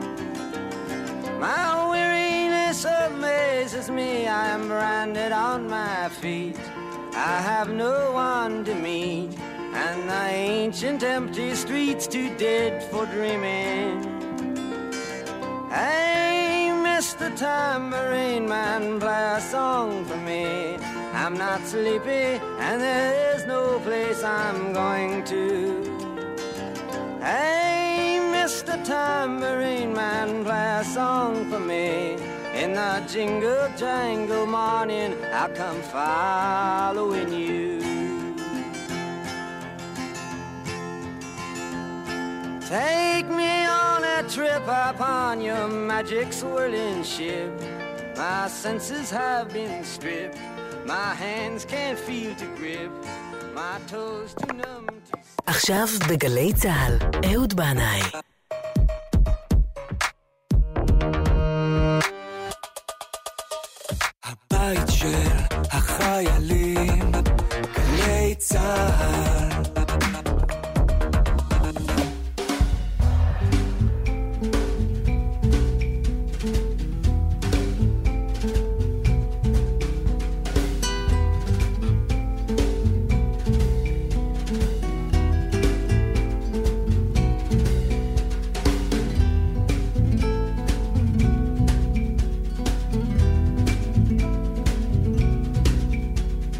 אהלן, אהלן. שלום עליכם. ברוכים הבאים לזה המקום, לזו השעה. ואיתנו. הם לא זזו, הם נשארו פה. נדבקו אליי. נדבקו, ואני הדבקתי אליהם בשעה הקודמת, ועכשיו הם כאן איתי. אנחנו תמיד נפגשים כזה כמה דקות אה, כשאתם יוצאים ואני נכנס, ותמיד יש איזה מפגש כזה מלבב ומחוייך. אתה יודע שזה קורות של חיי נישואים של הרבה אנשים. כן. שהבעל חוזר, האישה יוצאת או הפוך. כן. הנישואים הם בחמש דקות האלה. ואתם תמיד נורא מתפלאים שאני מקדים לאכול ארוחת אה, צהריים. בוא ספר לנו רגע את הדבר הזה. תקשיב, אבל- זה אחד הדברים הכי משונים ומסעירים שראיתי בחיים מה? שלי. הפער הזה בין האהוד בנאי והאוכל של המטבח של גלי צה"ל, לא, בוא רק נסביר והחדווה שלך שאתה אין בא. לאכול בוא פה. נסביר למאזינים. יש, יש פה, גלי צה"ל זה סוג של מחנה צבאי, ויש חדר אוכל. האוכל בהתאם, אין צורך והאוכל, להוסיף. כן, בהתאם. והאוכל הוא אוכל צבאי. אה, כמו שהייתי אמא שלי הייתה אומרת, לא ציפינו לשום דבר אחר. עכשיו, אני יודע לומר שיש לו חן, כשהוא פעם בשבוע. ואהוד מקפיד לבוא לא. ולהרביץ. לא. יש לזה- שתי סיבות. אתה מקפיד. יש שתי סיבות. קודם כל אצל הפרסים, מה שבחינם זה גורמה. זה לא טעים, זה גורמה. זה מסעדת שף, כן? כי זה בחינם. זה אחד. דבר שני, אוקיי. זה מזכיר לי את אה, אלומי, שמה? מטבח צה"לי. כן. מה כאילו, עשית בצבא בכלל? הייתי נחלאי, אה, גם אני. כן. איזה קטע. מה, ב- אה, היית מחובר לאיזה איזה קיבוץ הייתם? ניר אליהו, שזה... קיבוץ דתי, לא? זה לא, לשדה אה, אליהו זה קיבוץ זה דתי. ניר נכון. אליהו זה ליד כפר סבא, אה, ממש על אה, גבול קלקיליה, כאילו, או, צופה לקלקיליה. אז אני הוזמנתי פעם לחתונה של מישהו מהגרעין שלי כן. בניר אליהו, והגעתי לקלקיליה. עכשיו נזכרתי למה הגעתי לקלקיליה. ולמה לא הלכת ללהקה צבאית? אה, אני אגיד לך, זה לא, לא, לא, לא, לא, לא התאים לי, כי אני אז, אה, בתקופה ההיא, בגיל 18, הייתי כבר שומע מוזיקת רוק ודברים כאלה. ואז ללכת ללהקה צבאית, לעשות את כל, הת... סליחה, לא רוצה לפגוע באף אחד, אבל כל התנועות האלה, העמדה קראנו לזה. המדע, העמדות, המדע, כן. וכל זה, זה הרגיש לי מאוד מביך. לא מתאים. עכשיו, גם אני לא ניגנתי אז כל כך, ניגנתי רק קצת קט סטיבנס ולאונרד כהן בגיטרה. לא החזקתי מעצמי זמר בכלל, תקשיב, אתה לא מבין. שחקן לא מי יודע מה, אבל מה קרה? כן. מי היה אז ללהקת הנחל? כשאני התגייסתי, ואני לא ידעתי שזה הולך להיות, כל החבר'ה של כוורת. זה הדור של גידי גוף, סנדרסון, אפרים שמיר. אז אולי הם לא טוב שלא מבינים היית. בהיסטוריה מוזיקלית, זה אומר זה הדור שהביא את כן, הרוק כן. ללהקות הצבאיות. זאת אומרת, לו אני בדיוק. מחזירה אותך במכונת זמן לגיל 17, אתה יכול להיות כן מנסה ללכת ללהקה צבאית, ואתה יודע את מה, או גם לא בטוח. לא בטוח, לא בטוח. אני מתגאה מאוד בזה שהייתי נחלאי בקטורה, והם באו להופיע, ולצערי הייתי בשמירה, ולא יכולתי לראות את ההופעה, אבל אה, אפרים שמיר אה, עשה מקלחת בחדר שלי, ושכח שם את המגבת שלו. ושנים הייתי מסתובב עם המגבת עם של אפרים? המגבת של אפרים שמיר. זה ייחוס כן. גדול, אני כן. אני מאוד מתרשמת מזה. אתה אומר ששמעתם אה, ליאונרד כהן, נכון? שמענו ליאונרד כהן, אני אומר שמענו כי זה כן. ליאונרד כהן, קאט סטיבנס, וכל החבר'ה הטובים, ואני אה, חשבתי שאני ליאונרד כהן. ו... יש משהו בקול בדיוק, שאפשר... ואמרתי, סוזן, זה איקס, יודע, אתה יודע, זה, אפילו נבחנתי, לא נבחנתי, היה אה, כישרונות צעירים, דורי בן זאב הנחה בבית ראשונים, בגבעתיים. בגבעתיים, כן, כל העולם ו- זה גבעת- גבעתיים היא טבורו של העולם. בתוכנית הזאת. בכלל, אני כן. חושבת. וזכיתי מקום שני, אבל חסכת מעצמך את מה שאני עברתי, כי אני חשבתי שלאונרד כהן זה דבר נפלא. אז באתי לאודישנים ללהקות צבאיות, ועמדתי עם גיטרה, ועשיתי סוזן, it down. אחרי שהתעוררו הבוחנים, הם סימנו לי שלא התקבלתי, וככה עברתי עד שקלטתי שסוזן זה די מדכא את הבוחנים, וכדאי שאני אבחר שיר אחר. בקיצור, לא משנה, אבל... אה, אז בעצם אתה late סליחה, bloomer נורא גדול, לא? ולמה את לא היית בלהקה צבאית, אודיה? למה את לא היית בלהקה צבאית, או. יודע? למה באמת? אז אני שנים מספרת, איך אני אוהבת את הסיפורים שבן אדם מספר לעצמו, אבל באמת, שנים, וכשאני אומרת שנים, זה שנים, אני מספרת שבדיוק במחזור שלי, רפול פירק את הלהקות הצבאיות. וככה אני מספרת, שזאת הסיבה שלא הייתי, ואני גם מאמינה בזה. אבל זה היה... לא. עכשיו, לפני לא, אה, זה- זה זמן נכון, כי זה לא- היה עליי, נכון, עלינו. אבל לא, לא. הוא פירק. רגע. עכשיו, אני, לפני כמה זמן, אה, מצאתי כל מיני דברים, אמא שלי לא זרקה כלום, כל מיני מכתבים שאנשים שלחו לי כל החיים וכאלה. ופתאום מצאתי את השקית הזאת. ביניהם היה מכתב. אנחנו מצטערים לבשר לך שלא עברת את השלב השני. בחינות ללהקה הצבאית, או לתיאטרון צה"ל רציתי. זאת אז- אומרת, אפילו תירוץ של רפול לא היה לי, סתם לא התקבלתי. אנחנו פה, כי בעצם אנחנו בהמשך של שעה שנייה חוגגים אה, יחד עם אהוד אה, בנאי את אה, 70 שנות יצירתו. ואת חג הפסח. ואת חג הפסח. הגיע הזמן שניפגש פה, ולא רק לכמה נכון, דקות. רגע, אז אולי עכשיו הפינה השנייה שלנו, אפשר נתן, או שאתה רוצה משהו לדבר? לא, אני רוצה לשאול אוקיי. שאלה, אה, אתה לא חייב לענות עליה אם אתה לא רוצה. אוקיי. אה, דבר איתי על ה- על ההתחזקות. אה, על ההתחזקות. תראה איזה מצחיק, אתה רשמת איזה שאלה? כי אני לא. רשמתי אמונה. כן. אני לא, אני אפילו לא... למה אתה אומר התחזקות כי ולא אני לא אמונה? בטוח שאם אני הייתי אומר לו חזרה בתשובה, הוא היה מקבל לא, את זה. למה אתה לא אומר אמונה, נגיד? אה, כן, זה לא הגדרה, הגדרה פחות משמעותית, אבל... אה, מתי זה התחיל? איפה איפה זה קורה? איפה זה... אני חושב שזה... יש לזה כמה, כמה וכמה שלבים, אבל כדי לא להתחיל ממש מוקדם, אני, אני חושב שבשלב מסוים בחיי שאלתי את עצמי, מה זה אומר להיות יהודי? מה, מה זה אומר לי באמת, בעומק של הדבר? אני רק אעשה לך, אה, יו, נהייתי קובי מידן עכשיו, אני רק אעשה לך נאום קטן, אה, כמה אנחנו אה, משיקים. אני אבל התחלתי, הפוך. כן, אני התחלתי את החיים שלי כילד דתי, וכאילו התפקרתי לצורך העניין. כן. באותו מקום, מבחינתי קלעי היה השלב שבו הורדתי את הכיפה. הבנתי. אתה מבין כן, איפה כן. אנחנו נפגשים? כן. זהו. אני, העניינים של אמונה תמיד העסיקו אותי. גם כשהייתי בבית ספר קלעי, מאוד אהבתי, נגיד, משוררים כמו פנחס שדה, שמדבר הרבה על אמונה, דוסטויבסקי, שמדבר על אמונה. אה, מאוד עניין אותי הדבר הזה, ועם השנים, אה, מעבר לזה שהייתה מסורתיות כזו ספרדית נעימה בבית, התחלתי לחקור את העניין היהודי. זאת אומרת, הטריד אותי, אני אגיד בכנות, הטריד אותי שאני קורא בתורה, ואהבתי מאוד לקרוא בתורה, אולי גם זה בזכות אבא שלי, וגם, אתה יודע, שירים כמו עיר מקלט, מושג תנכי, עגל הזהב, מושג תנכי. אה, תמיד היה לי הרגשה שהמקורות האלה מביאים לי השראה, ואז אני קורא שם ש... כאילו, למה... שאלתי את עצמי, למה הגענו דווקא לכאן, לכאן, לארץ ישראל, אחרי כל שנות הגלות האלה? בגלל שאבות אבותינו שמרו על הזהות היהודית בכל מקום שהם היו. אבותיי בפרס ואבותיכם באיפה שהם היו, באירופה.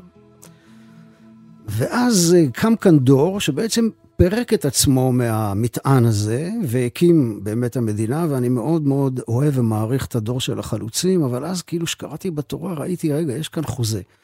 לאיפה שאני אלך, החוזה הזה על המקום הזה, זה הסיבה שאנחנו כאן. אם לא היה לנו תורה, לא היינו מגיעים לפה. היינו הולכים לאוגנדה או לכל מקום אחר, או בכלל אולי לא, לא היינו נשארים כעם.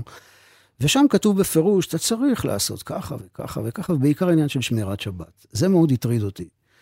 שיש כאילו מין, אתה רוצה לחיות בארץ ישראל, אתה צריך לדעת שהמקום הזה יש לו תנאים, ואחד מהם זה העניין של שבת. והטריד אותי שאני מופיע בשבתות, והרגשתי כזה כמה שנים שאני מזייף איזה משהו, שאני משקר את עצמי בדבר הזה. ואני מדבר כאן שוב, לא מבקש מאף אחד, בא לה- להטיף או להגיד לאף אחד אחר. זה מספר לכם על תהליך שאני עברתי. כן, כן. שאלת אותי. ואז התחלתי אה, לשמור שבת. מלא מיד או לאט לא, לאט? לא, זה, של- זה. תהליך, זה תהליך גם אתה עם משפחה. אודליה זרמה איתך או זה הלחיץ אותה? בהתחלה זה הלחיץ אותה, כל שבת נוסעים לטייל, אז מה קרה, לאן ניסע ומה נעשה, ו- וזה תהליך כזה שלוקח לוקח זמן, ו... איפה היא היום, דרך אגב? היא איתך? או היום היא איתי, כן. כן? כן. אוקיי. היום היא איתי. מעניין. תחזור אל הסיפור. ואז גיליתי באיזשהו מקום, אה, השבת הייתה כמו איזה מין פתח שפתח לי מקום של הרבה הרבה, אה, איך אני אגיד, מרחב רוחני מאוד מאוד גדול. כל העושר הזה של ספרות יהודית, פילוסופיה יהודית, וגם מצאתי שהדבר הזה, איך תקרא לו, ההתחזקות או החזרה בתשובה, מה שלא יהיה, פתח אותי. לא סגר אותי, כי אני מסתכל קצת לפעמים בחשש על בעלי תשובה, שפתאום הוא היה בשמאל, פתאום הוא הפך להיות ימני. היה לו חברים גויים, פתאום אין יותר גויים, הם יוצאים מהתחום. אה, אה, שמע מוזיקה לד זפלין, לא שומע לד זפלין. אני הרגשתי שאני לא יכול להיות במקום הזה. ואז הבנתי בעצם שאני יכול להיות, איך אני אגדיר את זה? חילוני שומר מצוות. יש כזה. חושם. כן. חילוני מאמין. בראשי תיבות. כאילו באיזשהו מקום, נשארתי באותו מקום, רק הוספתי על זה את, ה, את העניין היהודי, ובמשך השנים, בעוונותיי או לא בעוונותיי, הפכתי להיות גבאי של בית כנסת אשכנזי. יש ליוסי סיפור נפלא, אני חייבת לאמת אותו איתך, כי נדמה לי שאני זוכרת רק חלק ממנו. משהו שהוא, אה, אמר לו הרב של ירושלים שהוא יבוא לבקר את אימא שלו.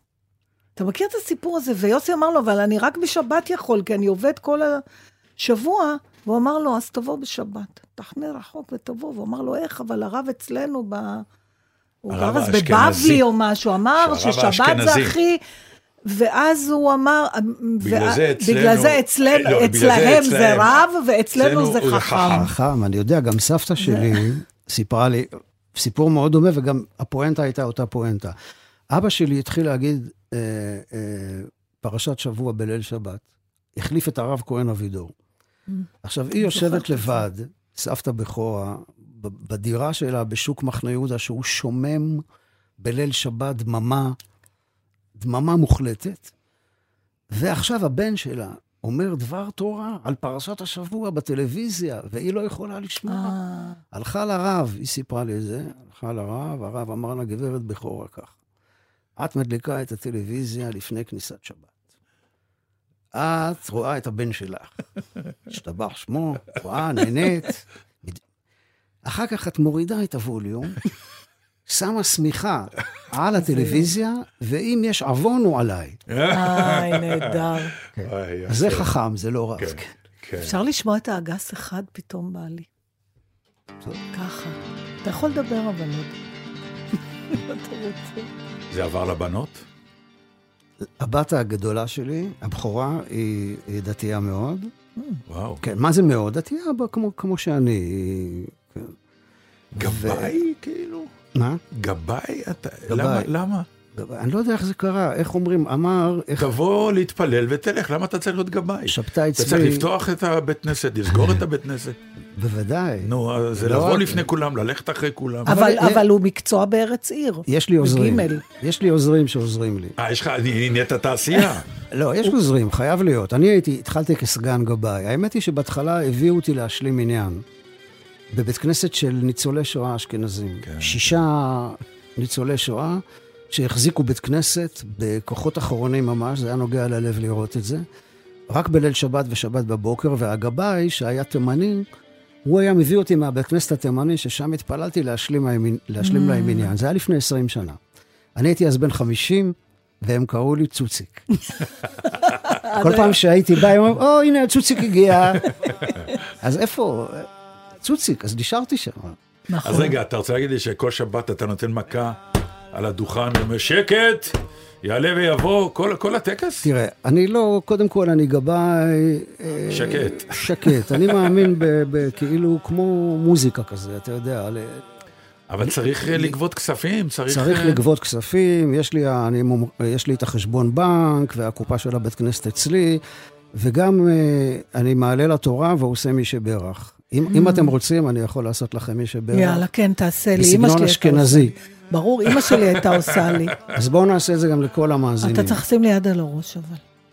על הראש שלי. אה, שלך. בסדר. זה בסדר? לא, לא, הנה ככה, אני מושיט כן. כאן, כי אני צריך רגע להתרכז, כן. אבל זה גם לכל המאזינים, כן?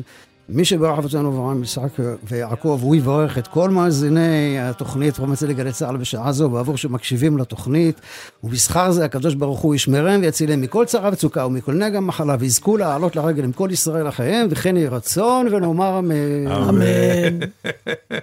אמא שלי הייתה אומרת לי את זה עם האימהות, לא עם האבות. אתה עושה לי מישהו בערך עם האימהות. מה, זה היה האלתור שלה או אפשר? לא, לא, אפשר אה, בהחלט. אתה ודאי. יודע, זה אבל מאוד הפריע לי בתור ילד דתי שמגיע לבית הכנסת, שדיברו על כסף בעליית תורה, זה עצבן אותי. מתי, איפה לא מדברים על כסף? לא, אבל זה שבת. גם מערת המכפלה בחינם, היה אבל זה. שבת, כאילו בבית יעלה ויבוא וזה, ואז מי שברך וזה, ויתרום לבית הוא הכנסת. לא חייב לתרום, הוא לא חייב לתרום בכלל. אין, אבל מודיעים לפני כולם, ראית מישהו שלא? אז אם הוא היה אומר לו חי שקלים, הוא היה אומר חי מאות שקלים, הוא היה מסבך אותו. אורה מורג, לדעתי, כן, כתבה פעם ספר שקראו לו אה, 100 תפוחים חדשים, לא כולל אה, מע"מ. מפני שהיא, אם אני זוכרת נכון, סליחה אורה אם אני לא מדייקת, אבל אני זוכרת שהיא הייתה נשואה או חיה בזוגיות עם מישהו שחזר בתשובה, ו- והיא בהתחלה הלכה איתו לכל... וזה אה, הדהים אותה לראות שבערבי שישי יושבים, אז כאילו אסור לדבר על כסף.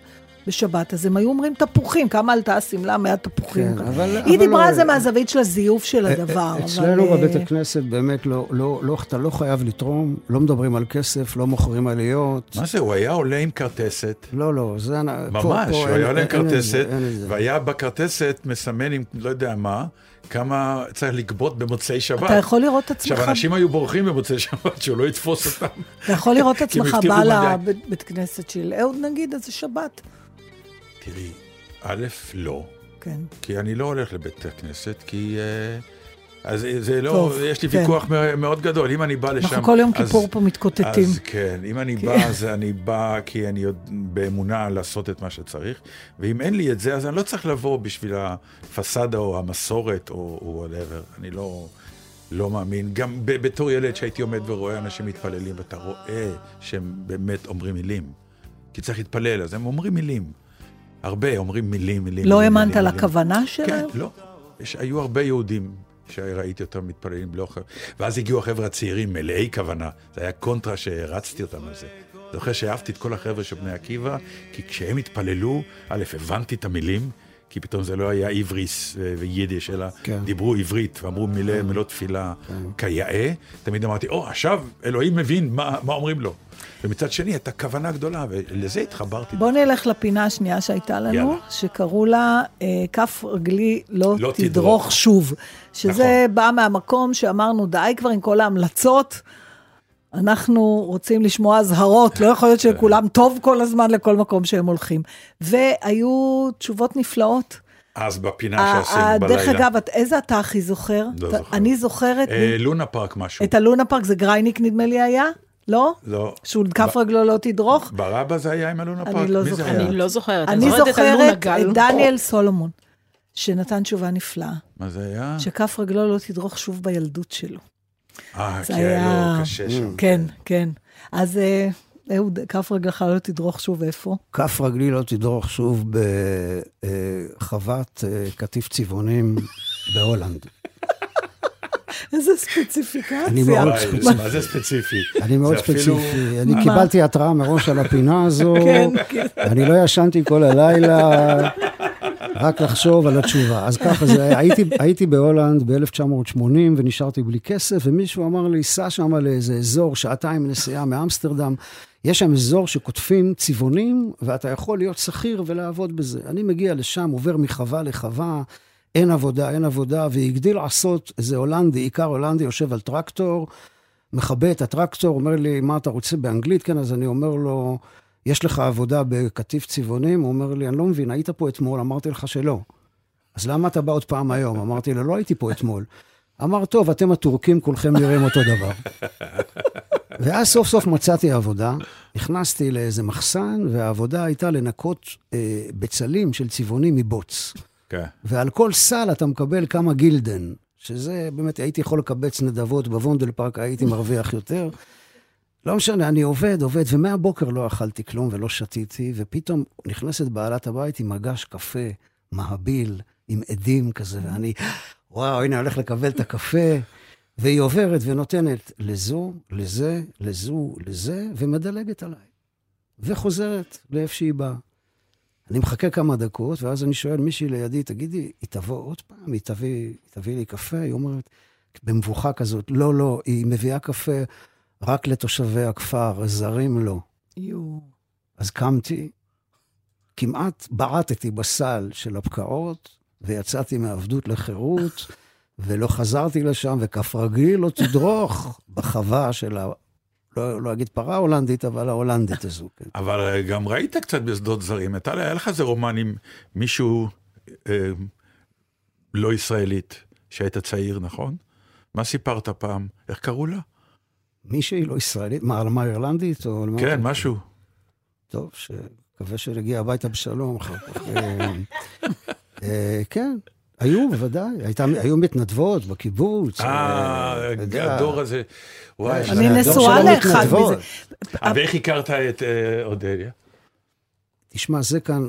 זה סיפור טוב. יש, יש אחד לא? שהוא אשם בזה, קוראים לו יוסי. אה, פשוט ככה. אה, וזה באמת היה יום למחרת השיבה על אימא שלי, שבערך חודש לפני שאימא נפטרה, יוסי בא ואמר, תשמע, אני כותב מחזה על צוענים, ואני אה, כותב דמות שאני רואה אותך. זה, אתה תהיה צועני אילם, שקוראים לו יושקו. אתה תשב כל ההצגה על המדרגות של קר- קרוון של צוענים, ובמעברים אתה תנגן, כמו שאתה מנגן ככה, שאני שומע אותך פה, שאני בא ואני שומע אותך מהחדר, את המוזיקה הספק ספרדית, ספק פרסית הזו. זה התאים לי מאוד, כי אני אז, לא, אל תראו אותי עכשיו, אני אז הייתי מדבר, אה, מדבר אחת לשבועיים, דקותיים. מה, כזה שתקן היית? שתקן הייתי, כן, ממש. ו, ובאמת, אה, זה קרה, וכשהגעתי לחזרה הראשונה, פגשתי את אודליה שהייתה בצוות הרקדנים והרקדניות. היא רקדנית? אה, היא- כן, היא הייתה רקדנית בלהקת ענבל, ו- ולקחו אותה להיות שם בצוות של הרקדניות, קראו לה, למחזמר הזה כמו ציפורים, וזה זה, זה עלה? עלה וירד. כן, ממש. כזה פלופ אני זה אגיד לך היה? למה, זה פלופ לא באשמתנו ולא באשמת אה, יוסי. אלא? מלחמת לבנון פרצה ממש חודש אחרי שה... אמרנו טיימינג בחיים. כן. הנה, בבקשה. מטורף, אבל בארץ כן. זה חוכמה, תמיד יש תמיד משהו יש ש- משהו, כן. שגומר לך... בארץ עושים הכל למרות. כן.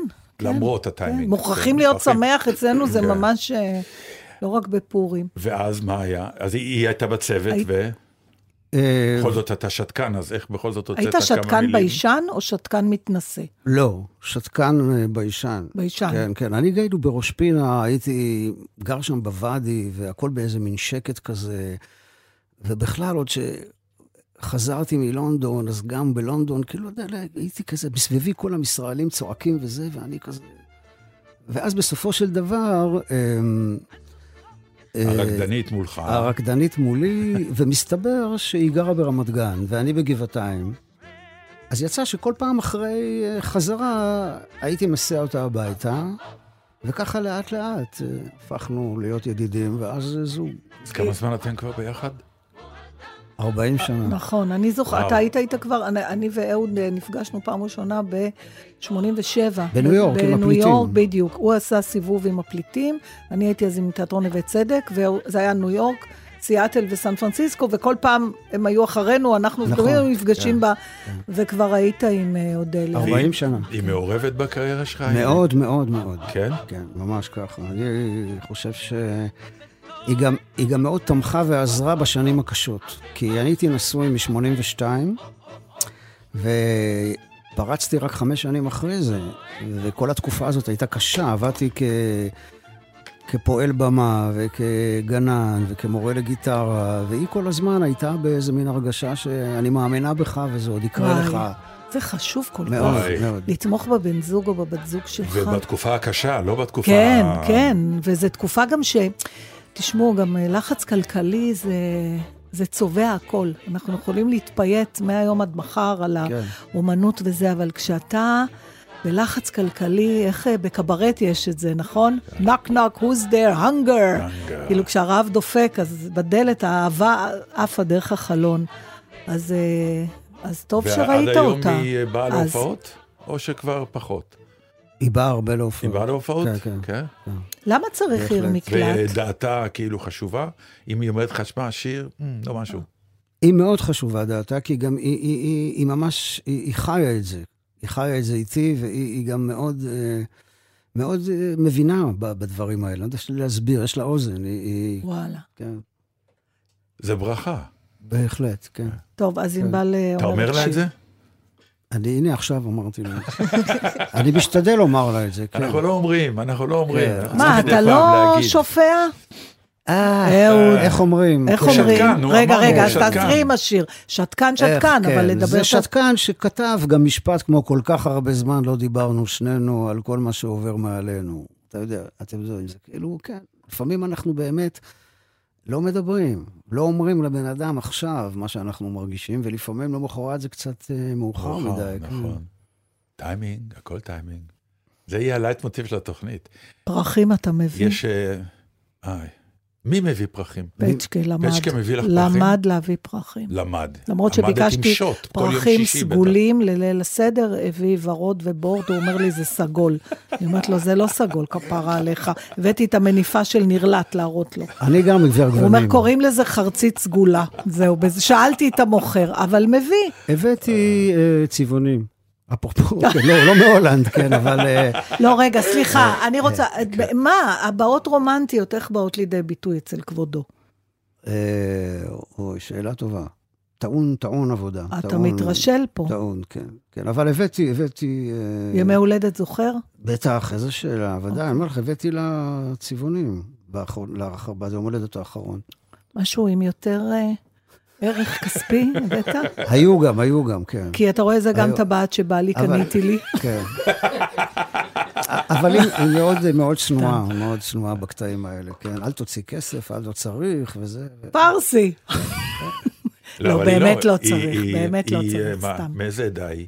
היא תימניה, תימניה. היא יודעת. יפייפייה. היא יודעת הכל. כי אני ראיתי אותה. אה, ראית. אותה? ראיתי אותה כשהייתה ממש צעירה. היא עוד יפה? מאוד, בבקשה. גם כן. מבפנים. בעיקר, זה הכי חשוב. אז שנשמע יוסי בנאי? אם כן, מאוד ורק רוצה, זה תחשוב על השעה שלו. השאלה, מה זה לא... יוסי בנאי השפיע על המשפחה שלכם. זה- ביקשת את לאיש חסדי, נכון, מתוך אה, נכון. ברסנס. תחשוב על התשובה. אוקיי. עוד שיר אחד יש עימדי, והוא שמור לאיש חסדי, זה שהדליק לי אש קטנה, כאשר אחזתני צינה. זה שהסיק תנור קטן, שברחובי המהוגן, כל הדודות החסודות סגרו בפניי את דלתן. חופן פחם, שני בולי עץ, זה לא קשה, זה לא הרבה, אך בליבי ניצתה האש, אשר לעולם לא תכבה. ובזכותם יבוא ראי אל הרקיע השביעי, לנשמתו שם מחכים כל הצדיקים. עוד שיר אחד יש עימדי, והוא שמור לאשת חסדי, שביום רעב וביום צמא, מימיה נתנה ולחמה. זו שפתחה לי צריף קטן, שברחובי המהוגן, כל הדודות החסודות פשוט הסתתרו בביתן. רבע כיכר, לחם שחור, זה לא קשה, זה לא הרבה, אך בליבי ניצת האור, אשר לעולם לא יכבה. ובזכותם תבוא גם היא אל הרקיע השביעי, לנשמתה שם מחכים כל הצדיקים. שיר אחרון יש עמדי, והוא שמור לאיש חסדי, זה שחייך לי בין זרים, כאשר הקיפוני שוטרים. זה שנתן חיוך קטן, כשברחובי המהוגן, כל התודות החסודות דקרו אותי במבטן. טעם של דבש, חיוך אחד, זה לא קשה, זה לא הרבה, אך בליבי ניצת החג, אשר לעולם לא יכבה. ובזכותם תבוא ראי אל הרקיע השביעי, לנשמתך שם מחכים כל הצדיקים. בסדר, אוי, איזה עכשיו היא צרחות צועקת פה. גם על אהוד, גם אתה צועק, יש פה אני מפיק צעקתי של אהוד. עליכם, אהוד גם- ממש בסדר, אור עזרן, אור, לא. אתה עזרן, גם צועק הוא על אהוד. מנומס, הוא לא כמוני. הוא לא צועק, רק את צועקת עלינו. בסדר, מה שצריך, צריך. לא, אתה רואה, אנחנו מוכים וחבולים, אל תראה אותנו ככה. כן. אנחנו פה כבר 15 שנה כי אנחנו קשורים. פשוט קשורים, אחד לשני וגם לכיסאות. אה, מה, דבר איתי על יוסי. זה בכל זאת סוג של אושייה שהיא השפיעה על הבית. מאוד, מאוד. אני יכול לדבר על, על עצמי, להגיד כמה הוא השפיע עליי. אני זוכר שהייתי בן 12, ויוסי הביא לי מתנה ליום הולדת פטיפון. ובפטיפון, עם הפטיפון, זה היה פטיפון גארד כזה ישן, כי הוא קנה יואו, מערכת... אני לא אה, יכול לשמוע את המילים האלה. מה, פטיפון? זה הפטיפון שלי, הגארד, הוא איזה עשה. הגארד, כן. כן. הוא, קנה מערכת סטרופונית חדשה, משוכללת, הביא לי את הגארד הישן שלו עם שני אלבומים, שארל אזנבור וז'ורג' ברסנס. ואני ילד בן 12, שומע את האלבומים האלה ב-repeat, לא מבין מילה, אבל כשדיברת על, על השיר או זה בשפה שאתה לא בשפה מבין, שאתה לא מדבר. כן, ואני אה, שר ביחד עם שרל אזנבור, קיטלה סלה, קיטלה סלה. אומר את העברות. כן, כן. מונמור, כן, ו- ולא מבין מילה, אבל כאילו נורא נורא נהנה, ואז אחר כך, כשאני בן 14, אה, הוא עושה את אה, יוסי שרבר סאנס. ואז בעצם אני מתוודע אל המושג הזה של סינגר, סונגרייטר, מה שנקרא שנסונר, סונר. עוד הרבה לפני שאני מכיר את בוב דילן ולאונרד כהן, שהכרתי אותם שנה או שנתיים אחרי זה. זאת אומרת, דרך יוסי אני לומד להכיר את הדבר הזה, שהוא גם מספר לי על ז'ורג' ברסנס, שזה לא עניין של הקול, אלא זה עניין של מה שאתה אומר, הסיפור שאתה מביא. הוא מספר סיפור. הוא, הדרך שבה אתה מספר את הדרך, הסיפור. כן. ואני מוקסם מהדמות הזאת של ברסנס, שמופיע ב- רק בפריז ולא יוצא משם. וכמובן השירים עם איזה משהו חתרני כזה, ועסיסי, ו... ואני מרגיש שהדבר הזה שקיבלתי מיוסי, ההיכרות הזו עם השנסונרים הצרפתיים, עוד אפילו לא קלטתי כמה היא תשפיע עליי בהמשך, כשאני אהיה בעצמי, כאילו אכתוב שירים, וארגיש שכאילו, אוקיי, אין לי קול, מי יודע מה, עם השנים פיתחתי אותו, אבל אה, בעצם הופעות, לא בפיתוח קול, אבל, אבל עוד לפני דילן, כן, ז'ורג' ברסנס היה בשבילי איזה מין דמות כזו. אחר כך יוסי, איך שהוא עומד על במה, כמובן, מטאור, פשוט הוא היה אה, מנטור כזה בעצם המהות שלו. לקח, היה לי גם תקופה שעבדתי איתו. הייתי כאילו מנהל, מנהל הבמה שלו, ואז הייתי משתאה לאיך כל הופעה זה עד הסוף, כולו כולו בפנים, מזיע את הנשמה שלו, נותן את כל מה שיש לו, חי את הכל מחדש כל פעם. אה, זה, איך הוא אמר, יראת קודש. במה כמקום שיש יש יראת קודש. אז אה, זה השראה ממש הוא גם היה אה, דוד לכל צעיר החיים. יחסית שלך, כן, נכון? כן, כי הוא- אביך הוא הבכור. נכון. תגיד, הייתה קנאת אחים?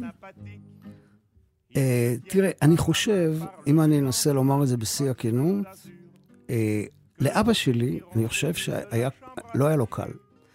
לא היה לו קל כי הוא היה הבנאי הראשון. אבא שלי בעצם גדל במשפחה פרסית, אבא ירקן, שוק מחנה יהודה, והוא פתאום בגיל 16 הולך לחוג דרמטי של צבי רפאלי. וואי. מי בכלל ידע מה זה? זאת אומרת, להורים שלו זה בטח היה כאילו, שבר כן, מוסכמה מאיפה הוא מטורפת. הגיע? חס וש- חס ושלום, סם קשה או משהו, מה קורה לילד? פתאום הוא הולך... פרץ בעצם את הדרך. הוא פרץ את הדרך, ואחריו באו כולם, ויוסי הפך להיות כזה כוכב ענק, ואבא שלי היה צריך, היה צריך להיאבק על ההישרדות שלו, כן? הוא היה מלמד, והיה קורא פרקי היום בתנ"ך, ומשחק בכל מיני... כשמה הוא בעצם רצה? להיות שחקן בתיאטרון? הוא רצה להיות שחקן בתיאטרון. שחקן בתיאטרון. כן, והוא היה שחקן, כן. אבל הוא אף פעם לא היה בתיאטרון, אולי לא היה בהבימה ולא כן. באוהל. ואני חושב שגם אה, אה, תקופה, תקופה מסוימת, נראה לי שזה לא היה לו קל. אבל כשהשנים חלפו, אה, בעיקר אחרי שאבא שלי התאלמן, הוא ויוסי הפכו להיות מאוד מאוד מאוד קרובים. מאוד מאוד קרובים. והשיחה האחרונה שאבא שלי עשה בטלפון לפני שהוא נפטר הייתה עם יוסי. הוא לימד אותו איך לעשות חומוס. זה יוסי סיפר לי. כן. וואי. לימד את יוסי לעשות חומוס, ושעה אחרי זה זהו, זה נתן הדבר. גז והמריא לדרכו. הדבר וכמה הוא היה, האחרון אביך. שם? 74, צעיר. מאוד. וואי. יאללה, הפינה הבאה. הפינה הבאה שלנו, אה, בכלל זה גורם לי להתגעגע אליהם. רגע, זה רק אני אומר את מה? הפינות? אתם לא... אנחנו, אה, אתה לא מכיר את זה, זה זכות. היוצרים, אלה שמוצאים את. הפינות, לא... אנחנו, הפינה הבאה שלנו היא אה, הפעם הראשונה שלי. אוקיי. כל דבר שאתה רוצה, שזכור לך כפעם הראשונה, אני לא יודעת, אנחנו דיברנו על זה, נתנו את הפעם הראשונה שלנו. אני מניח שכן. אפשר לא לתת זוכרת. כל מיני. פעמים ראשונות, אז כשעשינו את התוכנית עשינו? ממנה כן. נולדה פינה, נדמה לי שנתתם איזה פעמים ראשונות, אבל מי יודעת. אני, נגיד עכשיו אין לי את זה בשלוף, את הפעם הראשונה. אני תמיד נותנת את אותה דוגמה הזו שנתנה שמירה אימבר, אז אני לא יודעת. טוב, אז אהוד, מה הפעם הראשונה שלך? אוקיי, אני רוצה לקרוא לכם ולמאזינים ולמאזינות את השיר הראשון שכתבתי. אה, יפה. יש כאן... שזה היה בגיל? אוקיי, אז אני מדויק. אני- כשאתה אומר אני כתבתי. סליחה, אני רוצה כשאתה אומר כתבתי, זה מילים ולחן או רק... לא, רק מילים. זאת אומרת, רק מילים, זה שירה. במחברת, במחברת של יומן אה, ילדות שכתבתי. התאריך הוא, מעניין שכתבתי גם את התאריך העברי. Mm. ו' באב, תשכ"ה, הרביעי לשמיני, 65, גבעתיים. זה נקרא איני רוצה. ככה השיר, זה הכותרתו. היית בן 12. כן. איני רוצה להידמות לגדולי סופרי עולם. ואף איני רוצה להיות משורר גדול ומדופלם. אלא בשורות אלה, במחברת צנועה, ברצוני לבטא רחשי לב של נער בעל קורטוב של חורז, לכתוב שיר עצוב ושיר עולז על יפי הטבע ויפי האדם, והשירים יישארו לזיכרון, לזיכרון, לזיכרון עולם.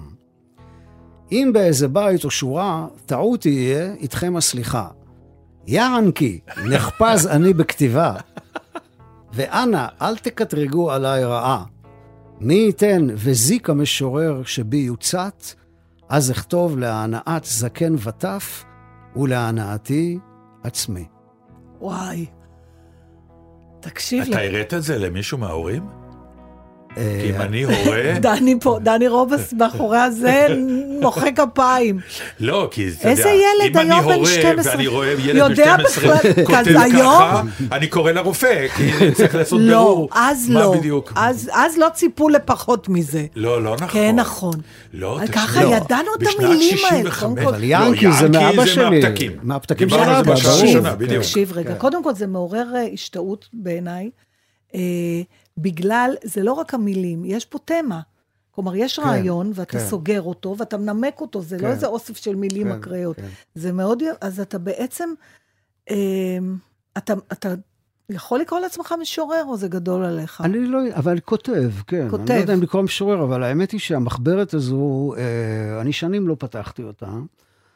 ואז לפני משהו כמו אה, 15 שנה, שהתחיל כל העניין הזה של אינטרנט, כן. אז אה, אה, הקמתי אתר אינטרנט, ואיזה בחור אמר לי, תביא כל מיני דברים שנצלם ונעלה לאתר. פתאום נזכרתי במחברת הזו, שקראתי לה משלי, ככה קראו לה.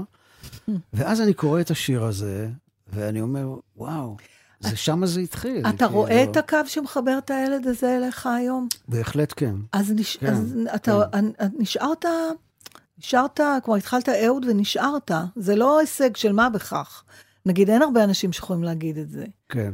אני, למה, החיבור הזה, אני אתה התחלתי יכול- ואני נשארתי. אני אגיד לכם למה, אם אנחנו כבר, אה, כן. כן, אם אנחנו כבר נכנסים פה למקומות כן. אישיים, אני לא חושב, לא ניכנס עכשיו לסיבות וזה, אבל פעם הייתי בטיפול, אה, טיפול פסיכולוגי. שלא הצליח, אני מבין. אה, מבחינת הפסיכולוגי דווקא כן. בכל מקרה, היה, אחד הקשיים שלה איתי היה, לגרום לי להסכים לקבל את העובדה שהילדה וזאת שהיום זה אותו בן אדם. כי למשל, סיפרתי על משהו שהייתי עושה בתור ילדה, ואחר כך באיזו שיחה אחרת, בכלל חודשים אחרי, הזכרתי שעדיין אני עושה את זה, היא אומרת, נו, זה כמו ה... הילד... הייתי אומרת לה, לא, לא, זה אז היה. והיום אני משהו אחר. כן קשור לבית שבאתי ממנו, שברחתי ממנו, ניסיתי להתנתק ממנו, כל מיני דברים אחרים, אבל אז כשאני שומעת, בכלל, אתה יודע, דברים שאתה אומר, כלאחר יד, אה, אם אני מקנאה בך על משהו, זה, זה על זה. כן, אהבתי את ההורים שלי. כן, אני נאמן לילד שהייתי, זאת אומרת, אה, זה, זה בסדר, זה, שבאופן- אני מקבל אותו, אני מחבב אתה אותו. בא בעצם מהכתיבה. יש שיר אחד שכתבת הפוך? קודם מנגינה ואז דפקת מילים פנימה? כן, כן, בטח. כן, יש בטח, כזה? כן, יש כזה, בהחלט, בהחלט. זה, זה הרבה פעמים, אה, לפעמים יש לך איזה לחן מסוים, או אפילו איזה פרזה מוזיקלית בגיטרה שיוצאת, דרך אגב, תוך כדי אלתור, ואז אתה, אתה מנסה למצוא את המילים שמסתתרות בתוך המוזיקה הזו. ואתה כותב מילים, לפעמים זה מתחיל במילים, לפעמים במוזיקה. בכלל, לי תמיד היה קשה איכשהו לחבר בין העולם הטקסטואלי לעולם המוזיקלי. זה היה כמו שמיים ו- כן ואדמה קשה? ושמיים, כן. הייתי צריך כאילו לרתך את השני העולמות האלה, כי המוזיקה יש בה משהו פתוח וזורם, והמילים הן מקרקעות את זה, הן מגדירות. ו... ושיר גם, יש לו חוקים, הוא צריך להיות בחריזה, בית, פזמון, דברים כאלה, לפעמים אני מנסה לשבור את זה, כן? ואתה, איך אתה כשאתה שר שירים, נגיד, אתה שר גם מאיר, אריאל, נכון? אני שר אה, גם מאיר אריאל, וגם בזמן האחרון, אני אגלה לכם, אני פתאום מוצא את עצמי חוזר אל הפולק הכנעני הישן של שנות החמישים, מגלה אותו מחדש, ממש, כאילו. אז יש לי מין קטע כזה. דוגמה. מה, מה יפים הלילות בכנען? זה יכול להיות מה? יפים הלילות בכנען, זה. יכול להיות טריו ערבה. אה. היה, היי, היי, היי, הולה, לכיש, הולה, לכיש, חישה, היי, היי. היי. אני ארוס על זה. והוא קורא, כנס, כנס, כנס בקר. אה. נכון, בטח. זה- שירים זה- בוקרים. זה בלוס כנעני, זה כן. ממש, ממש ככה. כי חושב- התחפשנו קצת לאמריקה שם. כן, כי נכון. אנחנו על סוסים עם כובע בוקרים, ושרים כנס, כנס, כנס בקר. ואם זה היה באמריקה, זה היה כנס, כנס, כנס בקר. אז זה כאילו באמת טריו ערבה, אילקה ואביב, כן. האמרנים, הפרברים. אילקה היה מחלל מהצד. מה מושך נכון. אותך לזה? זה קצת, נש... זה קצת נלעג אפילו היום, כשאתה שומע את זה, אתה אומר, מה זה? אבל לא, זה כבר, לא יודע, לי, לי עברתי את התקופה הזאת שזה נלעג. פתאום אני מוצא בזה איזשהו קסם באמת של אנשים שניסו ליצור כאן, זה בסיפור זהו. מעניין. נגיד אהרון אשמן, הוא היה מסתובב בכפרים של בדואים, ורושם מנגינות, וככה בדיוק. כתב את דבקה רפיח, כן, נכון. ודבקת חמור. שלא עם כל- לדבר על וילנסקי שלקח כל מיני אה, שירים וכתב תימנית כאילו לשושנה דמארי. י- אני אגיד לך מאיפה, אני, אני חש את זה ואני מניח שהיה משהו במה שיצרו פעם שהוא היה שייך ליצירת המקום הזה. היה איזה משהו, אה, מטרת על, נכון. להקים את המדינה הזאת. היה, הציונות במיטבה שרתה על כל האנשים, וזה חדר לאומנות, זה חדר לשירה, זה חדר לכל מקום. עכשיו אנחנו בשלב השובע. אז אנחנו שרים, כמו שפעם דיברנו על זה, פעם שרו על בוא נקים מגדל, בוא נקים זה, והיום שרים אני סובל, אני, אוהב, לא שזה- טוב לי ו- וכולי. והשובע הזה יוצר שירים מאוד מאוד זה ספציפיים. לא עניין של שובע. קודם כל, אני חושבת... לא, יש שובע, זה אני, בטוח. אני רוצה, כן, אבל אני רוצה להציע עוד משהו. דיברנו על געגועים, זה גם געגוע לעידן של תמימות, לא במובן התמוי של המילה, אלא במובן היה ברור, זה ככה, זה ככה, זה ככה, זה טוב, זה רע, זה נכון, זה, לא נכון. אבל זה לא סותר, כי זה לא, היה זה לא בתוך סותר, העניין ברור של שלא. היצירה הזאת של המדינה. ודבר שני, אולי לא סתם אה, אתה נמשך למקומות האלה, כי עניין של זהות היום הוא מאוד, אה, זה עניין פה. אנשים, אה, אתה יודע, או לטובה או לרעה, או לנאום השבטים של ריבלין, או בוא נמצא את המאחד ואת ה... ואז אתה אומר, אז בוא נחזור למתי שזה התחיל, כי אז כן היה הרגשה אולי שזה משותף למשהו, אני לא יודעת, אבל אה, מבחינה מוזיקלית גם זה מוצא חן בעיניך? מאוד, מאוד, ו-.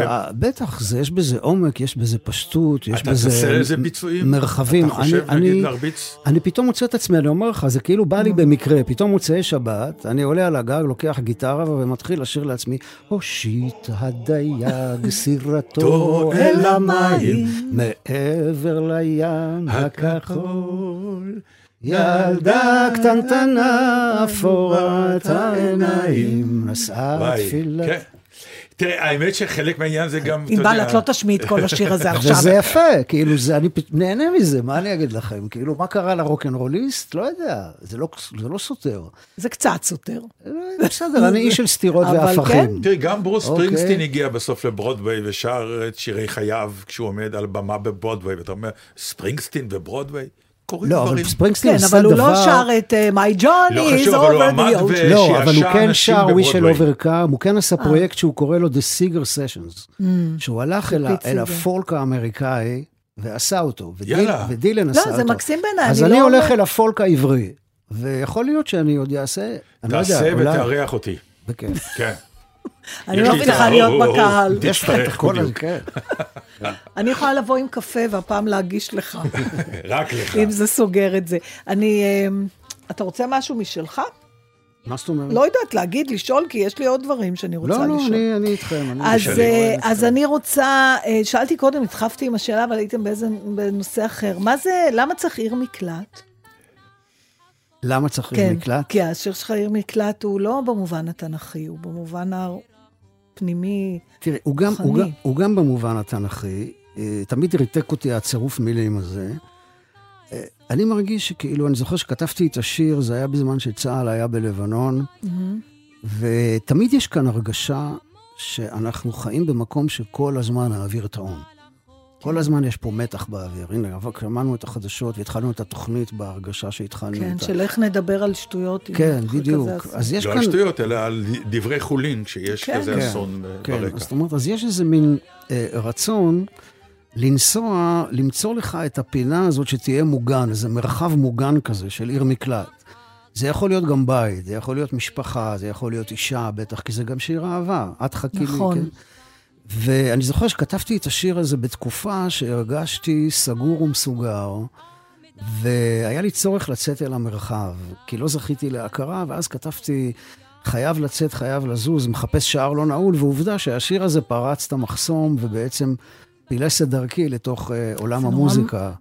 במובן אה, התנ"כי, עיר מקלט זה מקום שאתה נמלט אליו אחרי שאתה מבקשים את אה, אחרי. שחטאת. אחרי שרצחת מישהו בשוגג. אבל- בשוגג, כן, אתה, כן. יש לך את קרנות המז- המזבח, נכון. שאתה נאחז, שזה שאתה אומר... חושב שזה בשוגג. נכון, אבל אני, עם, אבל- עם, עם השנים, סליחה רק כן. שהשיר הזה אה, קיבל עוד רבדים. נכון. כאילו באיזשהו מקום אני מרגיש שאנחנו נמצאים בדרך, מאז שיצאנו ממצרים, אנחנו עדיין לא הגענו אל ארץ ישראל. ארץ ישראל זה גם מצב תודעתי. אנחנו בדרך לשם, ולעיר המקלט הזו, אל, ה, אל המקום הזה שהוא מקלט גם מלשון קליטה, כאילו לקלוט את החיים באיזושהי קליטה שהיא מעבר למה שאנחנו קולטים באופן הרגיל שלנו. אז אפרופו מה מה שאתה אומר, אני רוצה להגיע? לומר לך שלפי דעתי 80% מהבעיות שלנו היום פה במדינה, זה כי באמת עוד לא יצאנו מהגלות, אנחנו פה, אבל המחשבה עוד מאוד גלותית, אני מוכרח לומר. במה אתה רואה את זה? בהכל, בהכל. אני מה זה ל- להיות פה? רגע, לא, לא, אל תעזוב לא, אני, אותי עוד אני, כי, במחשבה אה, לא, אבל הזאת. זה, זה, זה אני, אפשר, תזכרי, נשוחח על זה אולי גם כך. אהוד רוצה להגיד איזה... לא, אני רוצה לשאול מתי אבל את נגיע? אהוד, לא, אה, אני לא יכולה ככה לצאת לזה. מתי נגיע, אהוד? מה? את אה, חושבת לפה. ש- את חושבת שהוא יודע את הפתרון? לא, אני לא הוא יודע... יודע אבל- מה צריך להתקיים אולי לא, בשביל אנחנו זה. בדרך, אני יודע שאנחנו... זה אה, שאנחנו בדרך זה, זה הולכים, ברור, אבל... עוד טיפה תראו כמעט הגענו. אני אצלי יש תמיד את הדבר זהו. הזה, כן? הולך ומתקרב, עוד טיפה, אבל... יש מנהגים מאוד מאוד גדולים, שכשהם קרו בג- בגולה, הם שמרו עלינו. אבל אתה כבר לא צריך אותם פה, ועדיין שומרים עליהם פה, כי יש אני לא חושבת שעל זה הוא הפחד מדבר. וכולי. אבל אני רוצה לשאול אותך שאלה שאני יודע שהיא תשמע לך טיפה מוזרה. ואני אתחיל מזה שאני אגיד, אומנים שכותבים, כמוך, לא רק ב- מבצעים שירים, אלא אתה עומד מאחורי כל המילים שלך. אה, חנוך לוין אמר, אני לא, אני לא מתראיין. המחזות שלי מדברים, קראו אותם, תעזבו אותי. למה אתה עושה את התוכנית רדיו שלך? אה, בשבילי התוכנית רדיו התחילה בעצם מרצון שלי להביא לחלל אה, של גלי האתר הישראלים שירים שאני אוהב. זוכר שהגעתי לפגישה עם, אה, היה אז אה, ירון דקל ואתי אנטה, הם היו, והם כן. הזמינו אותי. ואמרתי להם, תראו, אני לא כזה טוב בדיבור. אתה טוב, דרך אגב. נכון. אני, לא. כן, אני צריך להכין, צריך לחשוב, אני לא יודע לאלתר בדיבור, אבל נורא נורא בא לי לעשות תוכנית של מוזיקה, של שירים שפחות פחות מכירים, וזה לא יהיה מיינסטרים בכלל. אמרו לי, יאללה, תלך על זה. באמת, זה התחיל, ועדיין, עדיין, אני מתפלא כאן, איך איך שערורייה, שעתיים, עברו לך, בקושי שלושה שירים, אתה מבין, לא יעלה על הדעת, אצלי זה... כי בעצם זה- אתה בא אה, כדי להשמיע. זה אני מה בא שאתה להשמיע, אבל עם, עם, עם הזמן, פתאום הבנתי שזה שעת רצון, השעה הזאת, בין שתיים לשלוש, ביום שישי. ו... ו... ואתה יכול להביא שירה, ואתה יכול להביא סיפורים, ואתה יכול להביא חוויות, ולספר חלומות, ואתה יכול ליצור איזה... אני מאוד אוהב רדיו, תמיד תמיד אהבתי רדיו, מאז ומעולם. הרבה פחות טלוויזיה ועיתונות וזה, אבל הרדיו, זה תמיד אני אהבתי. הוא הכי אינטימי בעולם שיש, כן, כן. כן, זה כן. מהפה לאוזן ישר, כן. בלי הפרעות באמצע. כן. ואתה אוהב את זה, את הפתיחות הזאת, ושאתה מספר ואתה מדבר, כי מעט מאוד זמרים או אנשים כמוך עושים את זה. שלמה פעם עשה את זה, שלמה ארצי. שלמה ארצי עשה את זה, אני כן. חושב שכמעט 30 שנה, כן. אה, שעתיים. כן, אה, אה, אני זוכר שהרגשתי, וואי, אני צריך להיכנס לנעליים הגדולות של שלמה עכשיו, אבל... אה, אבל אז הרגיעו אותי ואמרו לי, הוא לא בחר את המוזיקה, אז אתה לא בדיוק, אתה אתה תבחר את המוזיקה, אז תרגיש בבית יותר. ו... אני, ורוברס שמחכה פה, שהוא רוברט, יהיה... כן, אני גם כן רוצה להגיד לך משהו, אהוד, תשמע, אני... יש את השאלה, יודעים בבית, נגיד, שאתה הזמר שאני הכי אוהבת. עכשיו, מה זה הזמר שאני הכי אוהבת? אתה הזמר היחידי שאני הולכת להופעות שלו. אני טוב, לא... קיבלת הזמנות. כמעט לא, לא, לכל ההופעות. סתם אני... אני היא אוהבת. קנתה גם לא מעט. די כן, כבר, הפולניות עכשיו, הזאת. למה? היא הדליקה, היא הדליקה, אני אספר עכשיו, נו. היא הרימה על הרגליים לא, את כל כל היכל היכל התרבות לפני חודש. מה היה? ספר. לא יודע. בעיקר, הייתי כמו היא הראשונה שקמה נכון. ועשתה אני תנועות אגיד כאלה בידיים, ואחריה עוד פעם- אלף אנשים לא, עמדו. פעם גרבוס סיפר על איך הוא יושב במונית ומתאפק, כן. ואז הנהג מונית שם שיר ארץ ישראל, והוא אומר לעצמו, אתה לא מצטרף, אתה לא, והוא נשבר בדרך לתבור. אז אמרתי לעצמי, את לא קמה לרקוד בהיכל התרבות, זה מקום מכובד, ואז ג'מאל פורוש גמרה אותי, כאילו לא יכולתי. אבל כן, אם אני צריכה להגיד למה, חוץ מהמוזיקה, אתה מספר סיפורים. ואם יש דבר שאני אוהבת בעולם הזה, זה סיפורים. אתה מספר אותם כשאתה שר, אתה מספר אותם כשאתה מדבר, אתה מספר אותם כשאתה כותב. ולא יודעת, אם צריך לאחל משהו, הלוואי שלא יטמו סיפוריך. לעולם. וואו, תודה. כן. יש עוד שאלה או שנגמר? בגדול, אז שנשמע אהוד איזה צליל. יקרא, יכול לקרוא גם כן. משהו, אם הוא רוצה לסיום. אם יש לך עוד שיר שאתה רוצה לקרוא. איך אתה עם ביקורת רעה? לא טוב. נכון? אני, אתה יודע, ביקורת רעה, אתה אומר, ממילא מחר כולם ישכחו. ביקורת אבל- טובה, אתה אומר, איזה יופי, זה יזכרו תמיד. כן. על זה שלום עליכם אמר, אה, חדשות טובות חולפות מהר, חדשות רעות לא בורחות. אני במקום שיר יכול לומר משהו כן. על ההפטרה של השבת, זה בסדר. מבחינתכם? זה לא תרגישו שכאילו אני לוחץ כאן על ה- לא. על ה- על הבלוטה. קיצור, מחר קוראים הפטרה מאוד מיוחדת, של הנביא יחזקאל, שיש על זה שיר של החלונות הגבוהים. אלף חתיכות אז הלכו אחריו, כן? זה קוראים את זה מחר. זה היה שיר שהוחרם תקופה מסוימת. באמת? היה אסור טעות. להשמיע אותו, כי לא, כי אז זו תקופה שמשמיעים כשאמרו בומבה של נביא, זה היה תקלה בומבה של איומה. נביא, זה הייתה עברית, ונביא היה אה, דבר קדוש, הבנתי. ממש לא השמיעו. טעות. בכל לא, אופן, אחר כך זה חזר ונהיה להיט. הנביא יחזקאל מתאר מחר ב- בנבוא, בנבואה שנקרא את חזון העצמות היבשות. הוא מתאר ממש איך עם ישראל מתקבץ כעצמות יבשות מכל מקום. זה חשבתי, אתה חושב על זה באמת, מה קרה במאה השנים האחרונות, איך כל העצמות האלה באות ומתחברות לגוף.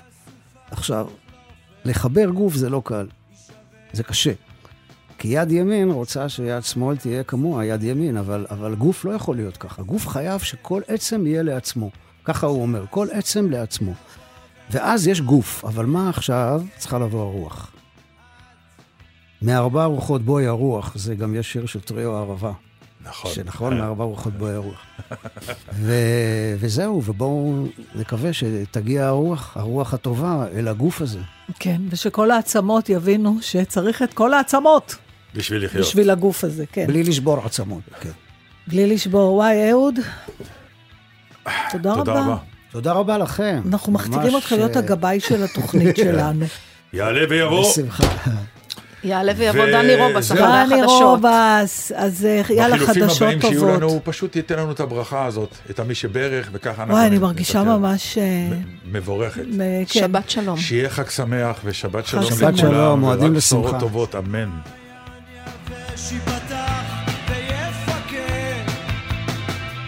שהשופט יבוא